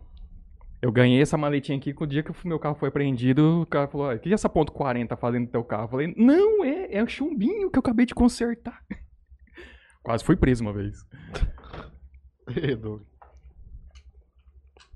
Lembrando, pra verificar se tá desmuniciada. Tem nada aí dentro. Não. Só pra eu saber se eu preciso pôr o óculos já. É, a primeira regra A seria, seria essa. o óculos de proteção. Essa é a famosa Spring, ou as, as arminhas mais baratas que a gente encontra no mercado de plástico. Por exemplo, quanto um trem desse? Hoje ela tá variando em torno de 100, 150 reais. Ah, achei que era mais. Não, essas bem simplesinhas. Achei E são era as mais... mais. Essas são as toy. A gente fala que é as toyzinhas. E eu chamo de full plastic. Eu apelidei elas. Porém, essa aqui eu consegui dar uma boa regulada nela, que dá um tirinho bem retinho, aí uns 20 metros legal. Tem o outro óculos também. É. Esse aqui já é mais. Aquele ali é os Esse famosos. tem óculos. Eu tô doido pra pegar um. Esse aqui tem cooler. Eu tô doido pra pegar um trem desse, dar um tiro aqui na cortina pra ver. Não, essa, essa daqui dá, que ela tem pouca um potência. X1. Dá pouca. Tirar de pouca longe potência. assim não. Não, de boa. nada. Até de perto, assim, você pode ver, não machuca. Dá uma picadinha de abelha aí, Você mas pode tudo colocar uma pra eu dar um tiro aqui nessa. nessa. bem. Fora, fora das câmeras. Já te- tem um vídeo que o cara que tinha uma sniper, ele tava vendendo, ele foi fazer um vídeo demonstrando pro cara. Aí ele pegou, engatilhou e deu um tiro. Lembra? Tá? Pelo amor de Deus, tá dedo. Na televisão. O cara deu um tiro, olhou assim, não, tá funcionando, é o tiro macio, você nem se escuta nem silencioso. Aí, putz, cara. Aí ele virou a câmera assim e mostrou a tela quebrada. Um, um tiro, ficou a marca certinha assim, acabou com a televisãozinha na hora. Tiro de sniper. Que é uma potência elevada pra dar um tiro de Olha o cima. Léo Duran. Léo Duran, Léo Moura. Léo Duran fica mandando um monte aqui, ó. Pior. Fala aí, Léo. Tinha que trazer o Léo aqui, o Léo, o cara dos Aqui tem investimentos, velho. Isso. Essa aqui vai ser Cara, com interessante. essa vai investimento ser- da bolsa. Bacana. Porque, tipo assim, elas tentam ter uma, uma realidade mais próximo Uhum. da das original. Uma Aquela ali é full Full metal. é. GBB. Pesada pra caralho. Vamos fazer uma comparação. São as duas praticamente da, da Taurus, a PT92. São bem similares. Agora, vê a diferença de uma de full metal e uma full plastic. Aí vinha de tudo. Do jeito já é. Fazer o se vira nos É 30, mais Doug? pesado. Desmontar uma, uma Airsoft aí, desmontar MP5. Aí você. Aí você pega a GBB dele, que dá tiro por tiro, comparado com um cara que sabe usar uma Spling, Que que você tem tem que. que fazer um enga- engatilhamento manual. Cara, O Fala cara sobre fica- o eu, back- nunca, eu nunca vi uma backspin. de verdade na frente, mas. Fala como que funciona o backspin um pouquinho. Backspin é, é- é o- a gente quando a gente atira, né? A distância da bolinha ela vai pelo backspin, porque a gente não tem cano raiado. Você pega as armas de fogo, arma tipo uma de chumbo, ela tem um cano raiado. Então a, a muniçãozinha ela vai redondinha assim, ó, e s- Vai, sai. vem girando. A Doorsoft horário, não, ela faz um isso faz um a backspin. trajetória. É tipo aquela bola de futebol, sabe que faz aquelas curvas? Você vai dar uma cavadinha nela.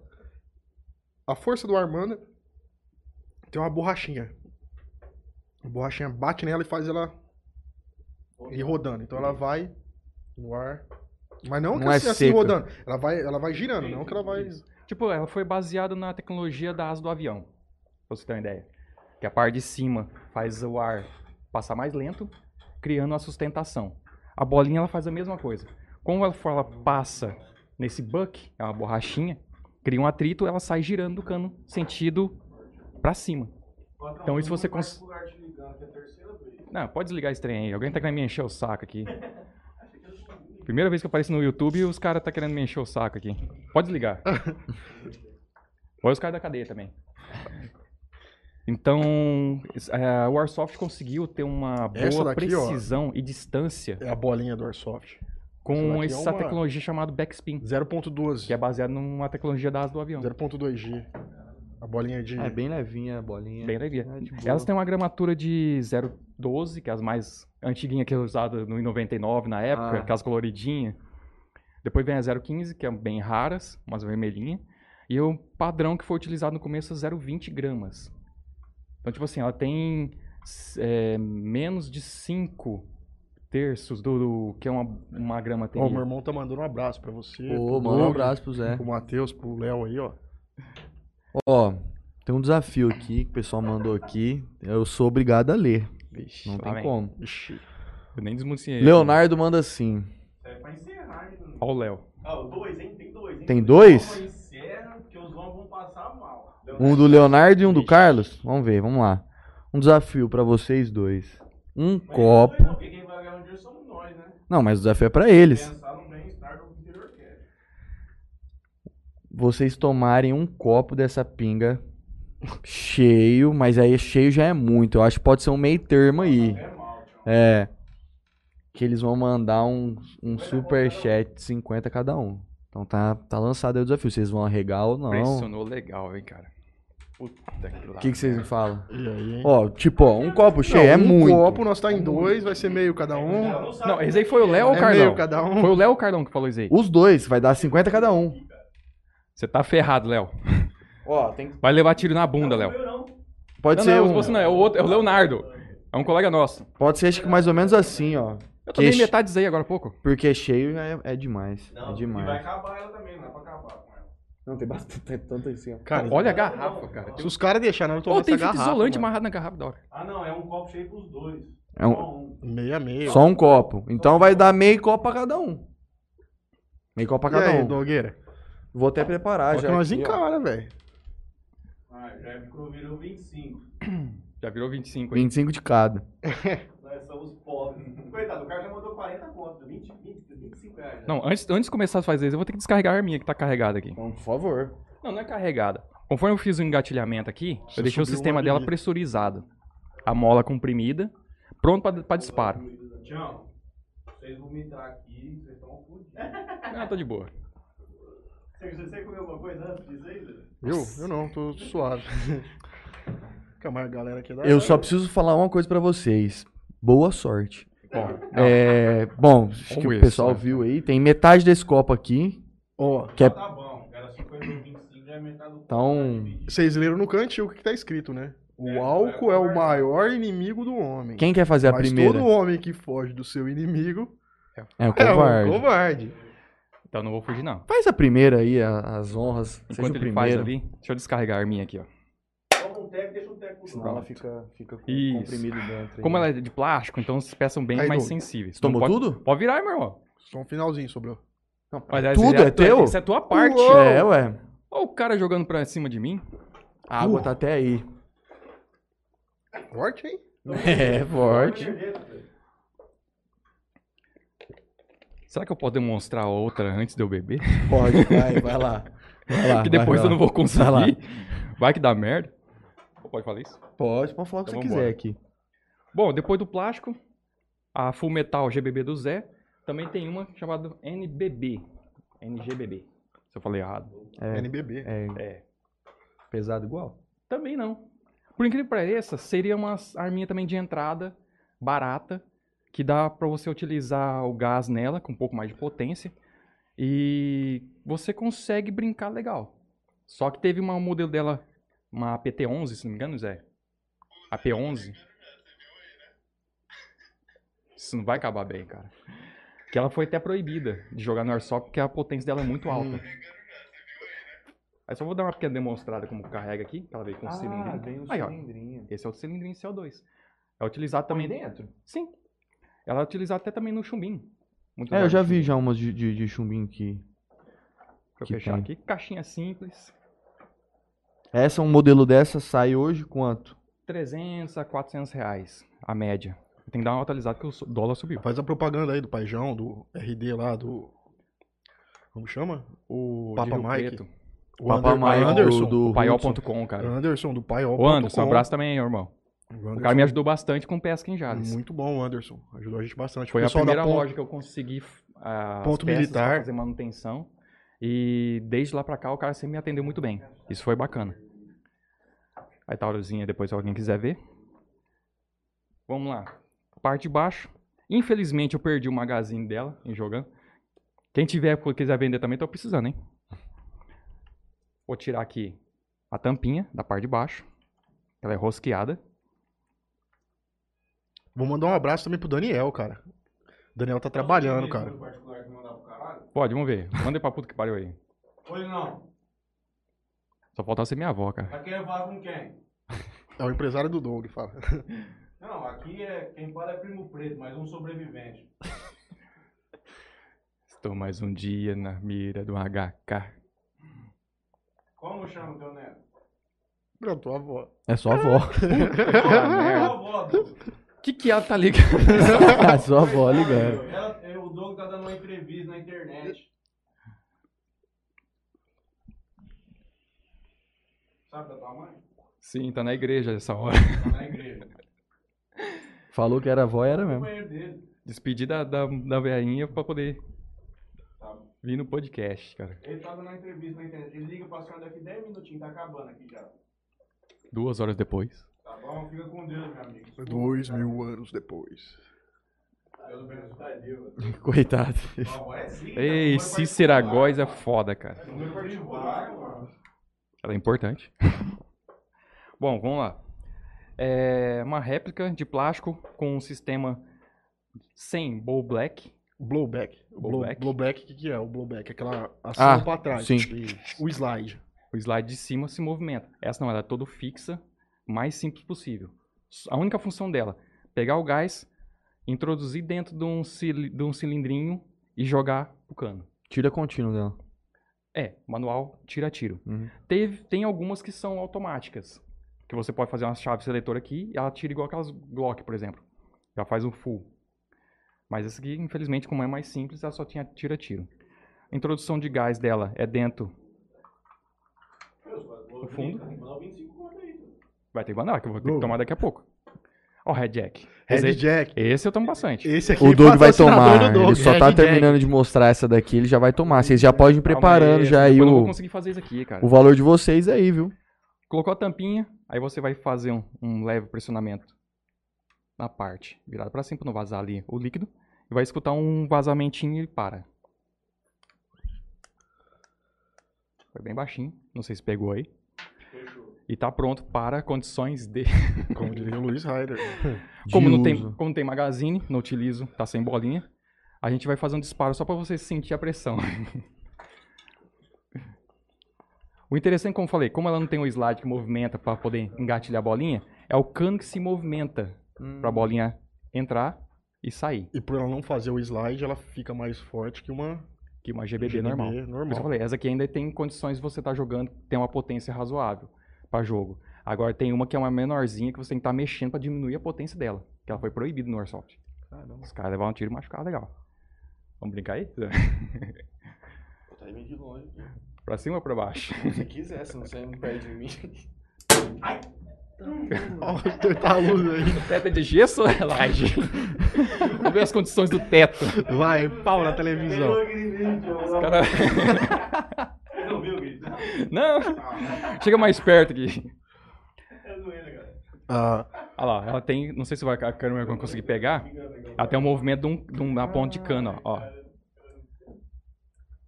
Aí conforme ele empurra esse cano, tem uma tem mola. mais que- uma aqui, ó, também, que a gente não mostrou. Isso aqui não, não é airsoft, isso aqui é uma airgun. Airgun. Uma arma de chumbo.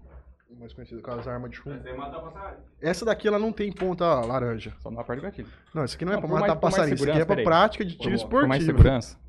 Todas elas têm trava, trava é- trava. Isso. Essa daqui você conhece, né, Lei? Acabou. Essa Já aqui, tive uma Você dessas. já teve uma. Eu, eu e o Lei, a gente tinha um, um- Antes do Airsoft, a gente tinha um grupo de, de tiro de carabininha de chumbo. A gente brincou por um tempo. Mateuzinho. Você viu? Ela tem aparência, mas não mexe nada. Tudo fake. Invocado, hein? Vamos brincar agora? Aí eu vou destravar. Uma coisa também que a gente que eu tava vendo aqui que, que é interessante, a gente não levar pra jogo de Airsoft é, é explosivo de bomba, sabe? Bomba 4, Foi proibido crack, fogos de fogo de artifício. foguetinho, é, é perigoso no- em jogos. vários incêndios em campo aí que É. teve que ser apagado Jogar no com meio da emergência. mata, sabe? É complicado. Aqueles matos secos da, que a gente Ah, tem na região. Estourou uma bombinha ali, já era. Pegar um fogo ali. Aí se você quiser, você- agora você pode tirar na cortina.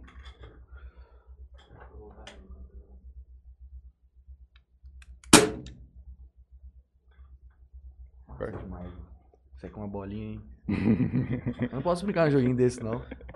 A, Vou travar aqui.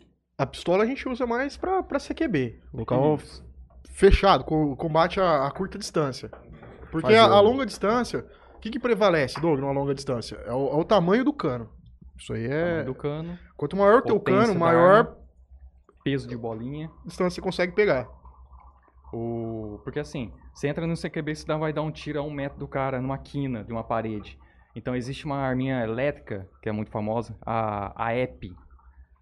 Que ela é uma pistola que não é ação por mola e É uma- nem por gás. é uma ela tem um sistema elétrico. Então, consequentemente, para compactar o ambiente de funcionamento, ela tem uma potência mais reduzida. Então, isso você consegue dar um tiro a um metro do cara e não machucar Não machucar o cara. que é a Glock 18C, que é a fama- famosa Glockzinha. Que, A. Glock elétrica. A Glock elétrica. Mandar um abraço também pro Thiago da Radical, cara. Ô, faz Thiago tempo, da hein? Radical, cara. Thiago da Radical quase também entrou nessa onda de querer vender arminha lá. Thiago Radical. A mãe dele não deixou. Aí... então, você- você utiliza as pistolas para curta distância. Então, você pega um equipamento desse, que tem uma precisão de 10, 20 metros bacana, com uma potência reduzida, você consegue fazer uma percussão, invasão bem agradável. Agora, infelizmente, tem alguns que utilizam só a, a Zaeg, que você pode dar um tiro aí no mínimo 5 metros. Depois disso é um pouco E proibido. se o cara for começar, começa com uma egg. A gente fala muito disso aí. Começa com uma egg, Uma Eggs. uma M4zinha básica, porque você acha peça, você... Ou às vezes uma, uma usada ali de, de um, de um vendedor, sabe, de boa índole, do- da cidade. É, às vezes o pessoal de distante está assistindo aí, a gente fala, pessoal, você não sabe na tua região que você tem, procura no YouTube, digita lá, ah, Airsoft Jales, vamos supor, Airsoft Santa Fé do Sul. Iturama. Sempre vai ter alguém. Vai ter alguém que da cidade ali Na que joga. Tá tendo bastante. E a galera é receptiva, cara. Se o cara for. A gente fala. Você é bem-vindo no nosso campo, sabe? Agora, se o cara não for bem-vindo no campo, é porque o cara aprontou alguma, sabe? Tá, esse é o Foi foda. Highlander, às vezes o cara desrespeitou a galera, entende? É, a gente não gosta de, de, de cara que chega ali e querer mandar, sabe? Tipo, o cara nunca banca. jogou, o cara falando que você tá que- enrolando. Não, imagina. Que isso. A água tá aí. Você Água vai, benta. Você vai precisar. Ainda bem, que minha, ainda bem que minha avó não tem internet, cara. Vai fazer aquele vira, vira, vira. Pô, você tem que virar, se você não virar, tá fudido. Faz agora com a língua aí. Nossa! Como é que é? Desafiou? Cobra os, cobra os meninos agora. Quer mais? É mesmo, vamos fazer um desafio aqui. Quem lança cenzão? Quem vai lançar o peixinho pros caras tomar aqui? E aí? Ixi, os caras já tá falindo aqui. Ele tá, ele tá só rindo aqui agora. Aqui. Ah lá. Não, ô, ô, falou que ia mandar, pode mandar. Estamos Missão esperando aí, ó. Leonardo Aqui é e minha Carlos, missão cadê? dada, missão cumprida. Os meninos não arregam, não. Né? É. É bruto, é. Uber 99 tem aí? Você mora onde? É 51. Lá no Jardim do Bosque, quase chegando em Dirce Reis, perto de Auriflama, algum lugar assim. Vamos ver se o cara só tá dando risada. Os caras falam Ó, Carlos, 54,90. Aí, ó, Álcool, a Carlão. solução e causa de todos os problemas. abraço. Carlão. Um abraço, Carlão. O Carlão tinha um- tem uma AK-47, cara. Cara, Massa. bonito. Transformado em DMR. DMR. O que, que é DMR? DMR é um atirador, tipo um, não é um sniper, é um atirador de longo alcance. É um atirador designado. Ele vai designado pra. É aquele cara pra eliminar com tiro. O Assault, uh, os M4, assim, é, é trocação rápida. Então é o cara que vai lá pra segurar. O DMR já vai tiro específico. A potência maior, a distância Sim, sim, maior. sim. É que tem as categorias do, do jogo. A pistola pra curta distância, o Assiste, assalto eu falo pra assim, poder pessoal fazer que tem- invasões, percussões. E um pouco atrás do assalto vem o DMR, que é um tiro mais preciso, mas que avança junto com o time, com a frota. E depois vem o, o sniper, consegue dar os tiros mais longos mais longo. e mais preciso ainda. Então são ca categoria de armas para cada é, é, finalidade. Finalidade. E com isso você monta um time, cara, e avança, e cria uma jogabilidade bacana. Ah, deve ser massa, deve ser massa brincar com isso aí, deve ser legal. É, Deve ser uma dinâmica, Sim, é, é- tipo, Cara, a gente fala assim, é um, é um esporte. Você vai fazer um esforço físico, cara. Você vai mexer com todos os teus músculos, cara. Da perna, do braço, abdômen. Você tá correndo ali. Um contato com a natureza, cara. É um, é, é um esporte di- diferente, cara. É um esporte diferente. É, você tem que ir em equipe. Equipes, assim, que a gente fala, jogar em equipe é o seguinte, não adianta você querer ser o Rambo lá, de sair sozinho, querendo levar todo mundo, que o cara não consegue. O cara acaba morrendo no campo adversário, não dá pra gente salvar esse cara. Entende? Então, a gente tem esse negócio do time, porque o, o pessoal sabe. Voltando lá, como que funciona o jogo? Tem a questão das especialidades. Tem o, o sniper, tem o médico. Cada, cada cara tem uma especialidade. Quem que é o médico? O médico é um cara do time que ele salva o ferido ou o morto. Ele tira o pano vermelho da cabeça do cara, enrola uma faixa no tórax da, da pessoa e a pessoa volta pro jogo. volta pro jogo. Tomou tiro no braço, tomou tiro na perna, enrola uma faixa na, na perna ou no braço, curou, voltou. Cada um tem quatro vidas no jogo. Quatro vidas no jogo. Quatro vidas no jogo. Geralmente o, o pressar tem isso aí. Isso. Tem o mil sim também, tem, tem diversas modalidades. Depende, depende muito do, do, do lugar que o cara joga. Tem, tem lugar que não tem a faixa, o pessoal, que nem o pessoal lá de Campo Grande, lá do Red Six. Um abraço aí, pessoal do Red Six de Campo Grande. E lá eles Tem uma utilizam sniper aí o, o tubete de, de refrigerante com um líquido vermelho que simboliza tipo uma transfusão de sangue. Pode pá. A gente Da foi hora. num evento lá, o Operação Valkyria, cara. Foi muito bom. Curioso pra saber o que vai sair daí dentro. A cartola do mágico. Não, né? isso que é essa bolsa aqui não é minha, eu peguei emprestado. Vai tirar o coelho daí de dentro. Será que o dono vai reconhecer essa bolsa aqui? Bom, como o Zé falou, O pano vermelho. tem um pano vermelho. Esse é famoso que geralmente quando eu morro no meio do, do jogo, e os caras tá no maior calor, ele vê uma coisinha escrita assim. Braminha. Braminha vermelha. Cadê o outro colete? Pega o outro colete ali, Matheus. Tá aqui no chão, aqui, ó. Aqui. Morto! Pôs o pano na cabeça e ninguém atira. Se você atirar num cara de pano vermelho, cara, é falta de fair play. Falta de fair play. Mão levantada, Mão arminha levantada, levantada. não precisa nem erguer a mão. Pano vermelho na cabeça. Outra coisa, não ficar testando a egg. Às vezes o cara tá morto ali, ele acha que a arma dele tá falhando e começa a atirar, cara. Isso aí às vezes dá, dá ruim, sabe? Você acha que o cara tá, tá em jogo. Ah, aqui tem um pano vermelho. E o. O mapa. Um mapa tático. É, tem vários eventos que eles distribuem até mapa pra poder se organizar cada um mapa, dividido em quadrantes, tudo, ó. Isso aqui é a Operação Vietnã 2020, cara, 2020. Foi onde pegou a camiseta. Isso aqui é uma missão, você tá vendo? Que ele tem os lugares pra gente ir, que, que, que são as missões, onde fica cada lugar. É. Só que hoje em dia tem aplicativo também de celular, que você consegue controlar teu squad, controlar a movimentação pelo celular. pra poder mexer. Aí a safe zone é onde a pessoa chega Doug. com o carro e não pode atirar. Outra coisa interessante, a gente carrega no colete. Um apito. Pra que, que é um apito? Não é pra você ser juiz ali e apitar o jogo. O apito é, é sinal de perigo. Se você estiver no meio do campo, sei lá, torceu a perna, você caiu, às vezes o cara não consegue gritar. Mas o cara consegue apitar. Então se apitou, todo mundo que tá perto vai parar o jogo. É perigo grave, risco, risco real, sabe? Todo mundo para o jogo. E vamos até onde tá o apito pra gente ver o que, que O que precisa. tá E acontecendo? como você utiliza jogos em matas ou em a construções abandonadas, tem animais peçonhentos, tem lugares perigosos. Até que o John teve uma vez, tem um vídeo dele que ele caiu dentro do buraco, dentro de uma casinha. Cara, o braço, quebrou a arma. Eu e o Doug, a gente assiste bastante vídeo do John, né? John Airsoft. Isso. Cara, o John produz um conteúdo da hora há muito tempo aí. Que a gente acompanha o canal dele, cara. Leonardo tá mandando aqui, As gameplay. se o Doug toma uma garrafa inteira por 100, mas ele não vai acabar com os homens desse jeito. Cara, vocês Isso aí também já é demais. vocês vai deixar os caras sem bebida É. aqui, velho. Nós bebe, mano. Nós bebe. Leonardo, você tá na minha mira, Nós cara. bebe, cara. Nós bebe de graça. Agora imagina pagando, Doug. Fala aí. O que, que tem no colete? Vamos, vamos mostrar um pouquinho do colete. Cara, o que, que tem no colete? Aqui na frente é um bolso, né? Esse bolso aqui é a questão do apito, do pano vermelho. Ah, aqui atrás, ele tem um camel bag. O camel bag é onde que tá a bolsa de hidratação, a bolsa de água. Não usar bebida alcoólica, porque faz mal no meio do jogo. Então, sempre carregar água. Um Gatorade, o Gatorade dá pra levar aqui. assim, Isotônico também, tem isotônico. pessoas que utilizam. É, rádio, a gente tem um rádio aqui, é um Baofeng. Baofeng. O Baofeng aqui nosso, o Baofeng é o rádio, ele tem é, um rádio digital, né, que a gente utiliza. Duas bandas. Duas bandas, é, que a gente pode ter a banda com o nosso time e uma banda do nosso squad. Então a gente tem duas transmissões sim. pra gente estar conversando. E ele é assim, ele tem, você digita o número da frequência, entende? Então ele tem 999.999 frequências. Frequência. Então não dá pro cara ficar tentando digitar uma por uma pra achar a tua frequência. Porque tem uns Motorolinha que ele tem 9, 10 eh, frequência ali, então o cara, Facinho, o cara rapidão, ele consegue, consegue é. quebrar Ele, a... funciona, ele funciona igual o rádio PX dos caminhoneiros. Ah, Esse é Então, nosso pega uma distância até time, boa. o tático, né, nosso pet do tático, do tático Airsoft Jales. Mudar de lugar aqui. Tá mais fácil.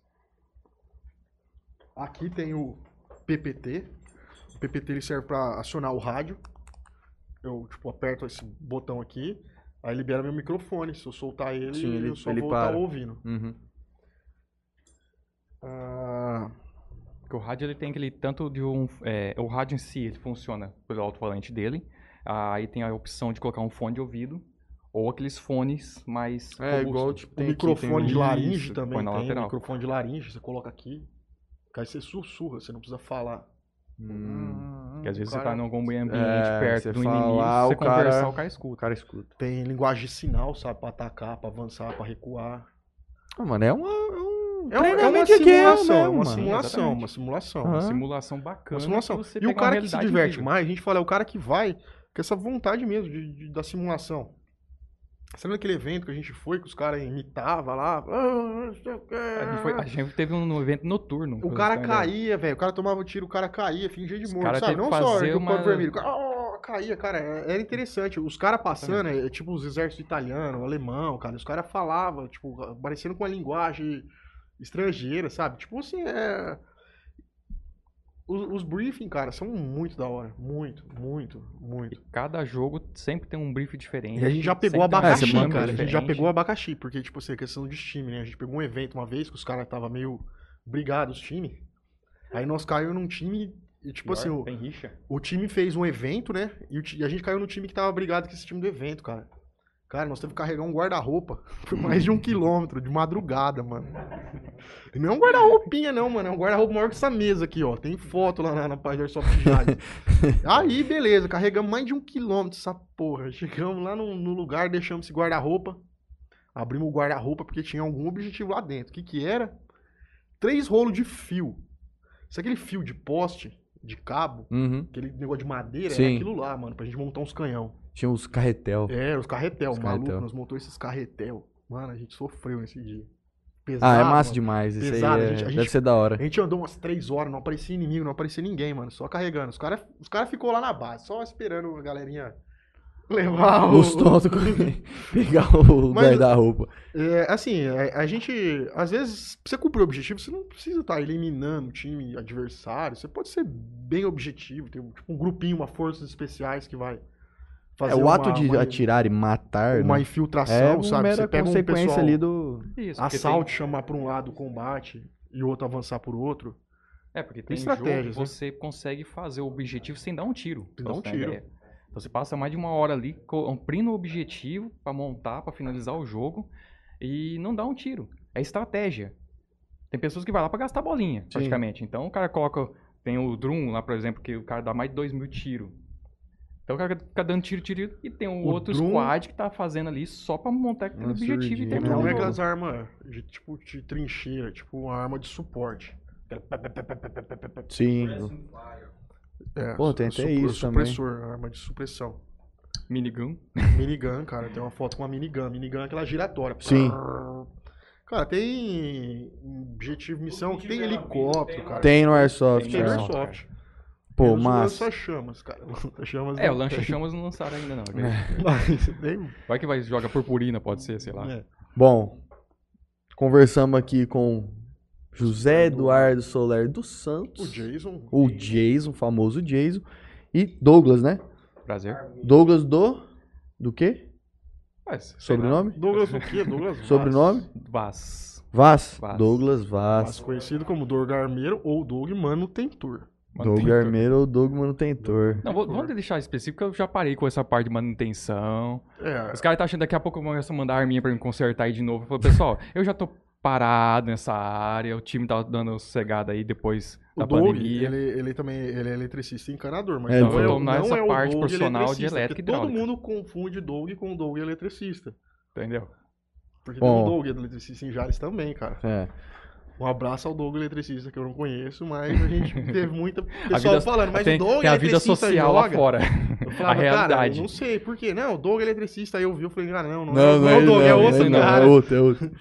Bom, obrigado a todo mundo que nos acompanharam. Obrigado, Douglas. Obrigado ao Obrigado, pessoal aí que José. participou aí. que obrigado por ter mostrado aí, explicado um pouco aí, pra todo mundo que assistiu aí, que não conhecia. Agora é a hora que eu vou quebrar uma lâmpada. Se alguém quiser tirar alguma dúvida aí, quiser entrar em contato com a gente, tem a página do Airsoft Jales. Sim, tá aberto Tem lá também até o hoje. pessoal do, do Geote ali, o o pessoal tá mandando. Só entrar em contato lá Um abraço pro pessoal do Geote aí. quer jogar. Tamo junto. Às vezes o cara não tem o equipamento, sabe? Ele quer ir lá conhecer, posso ver primeira vez, se eu gostar dessa daqui eu compro essa, se eu gostar daquela eu compro aquela. É legal esse primeiro contato. A gente não teve esse primeiro contato. A gente tinha que comprar pra ver Pra ver como é que é. como é que é. A galera que já tem essa pessoa que já começou, você tem essa oportunidade de você ver o equipamento pra depois você estar adquirindo. Fica mais fácil. Muito mais fácil, fa- mais seguro, forma. né? Ah. Bom, eu vou fazer só uns agradecimentos aqui antes pra gente encerrar. Quem não for inscrito no canal, por favor, se inscreva no nosso canal. Quero agradecer aqui Bebida Sabor aqui, os meninos aí tomando um H-Bomb, água aí, todo o portfólio do pessoal aí na frente. Quero agradecer também a Toquinho Center Car, lavagem de carro, moto, polimento, lavagem de tapeçaria, enfim. Coloquem seu filme lá também. E quero agradecer aqui LH Bor, compra e venda de borrachas. Quero agradecer a Tropicali Sorvetes, tem quatro lojas em Jales e o sorvete dos caras é diferenciado demais. Parcela aí soluções financeiras e Casa do Tereré. Quem gosta de tomar um É tererezinho. bom. Lá tem uma infinidade de, de, de, de ervas para tereré, copo, tem copo Stanley lá também, tem a parte da tabacaria dos caras lá também. É bem legal. É ali na esquina ali do Carlão Lanches. Então quem gosta disso aí, dá uma passada lá que o pessoal lá vai receber vocês. Beleza? Obrigado de novo a vocês dois. E valeu a todo mundo que nos acompanhou. Um abraço. Valeu, Falou. valeu.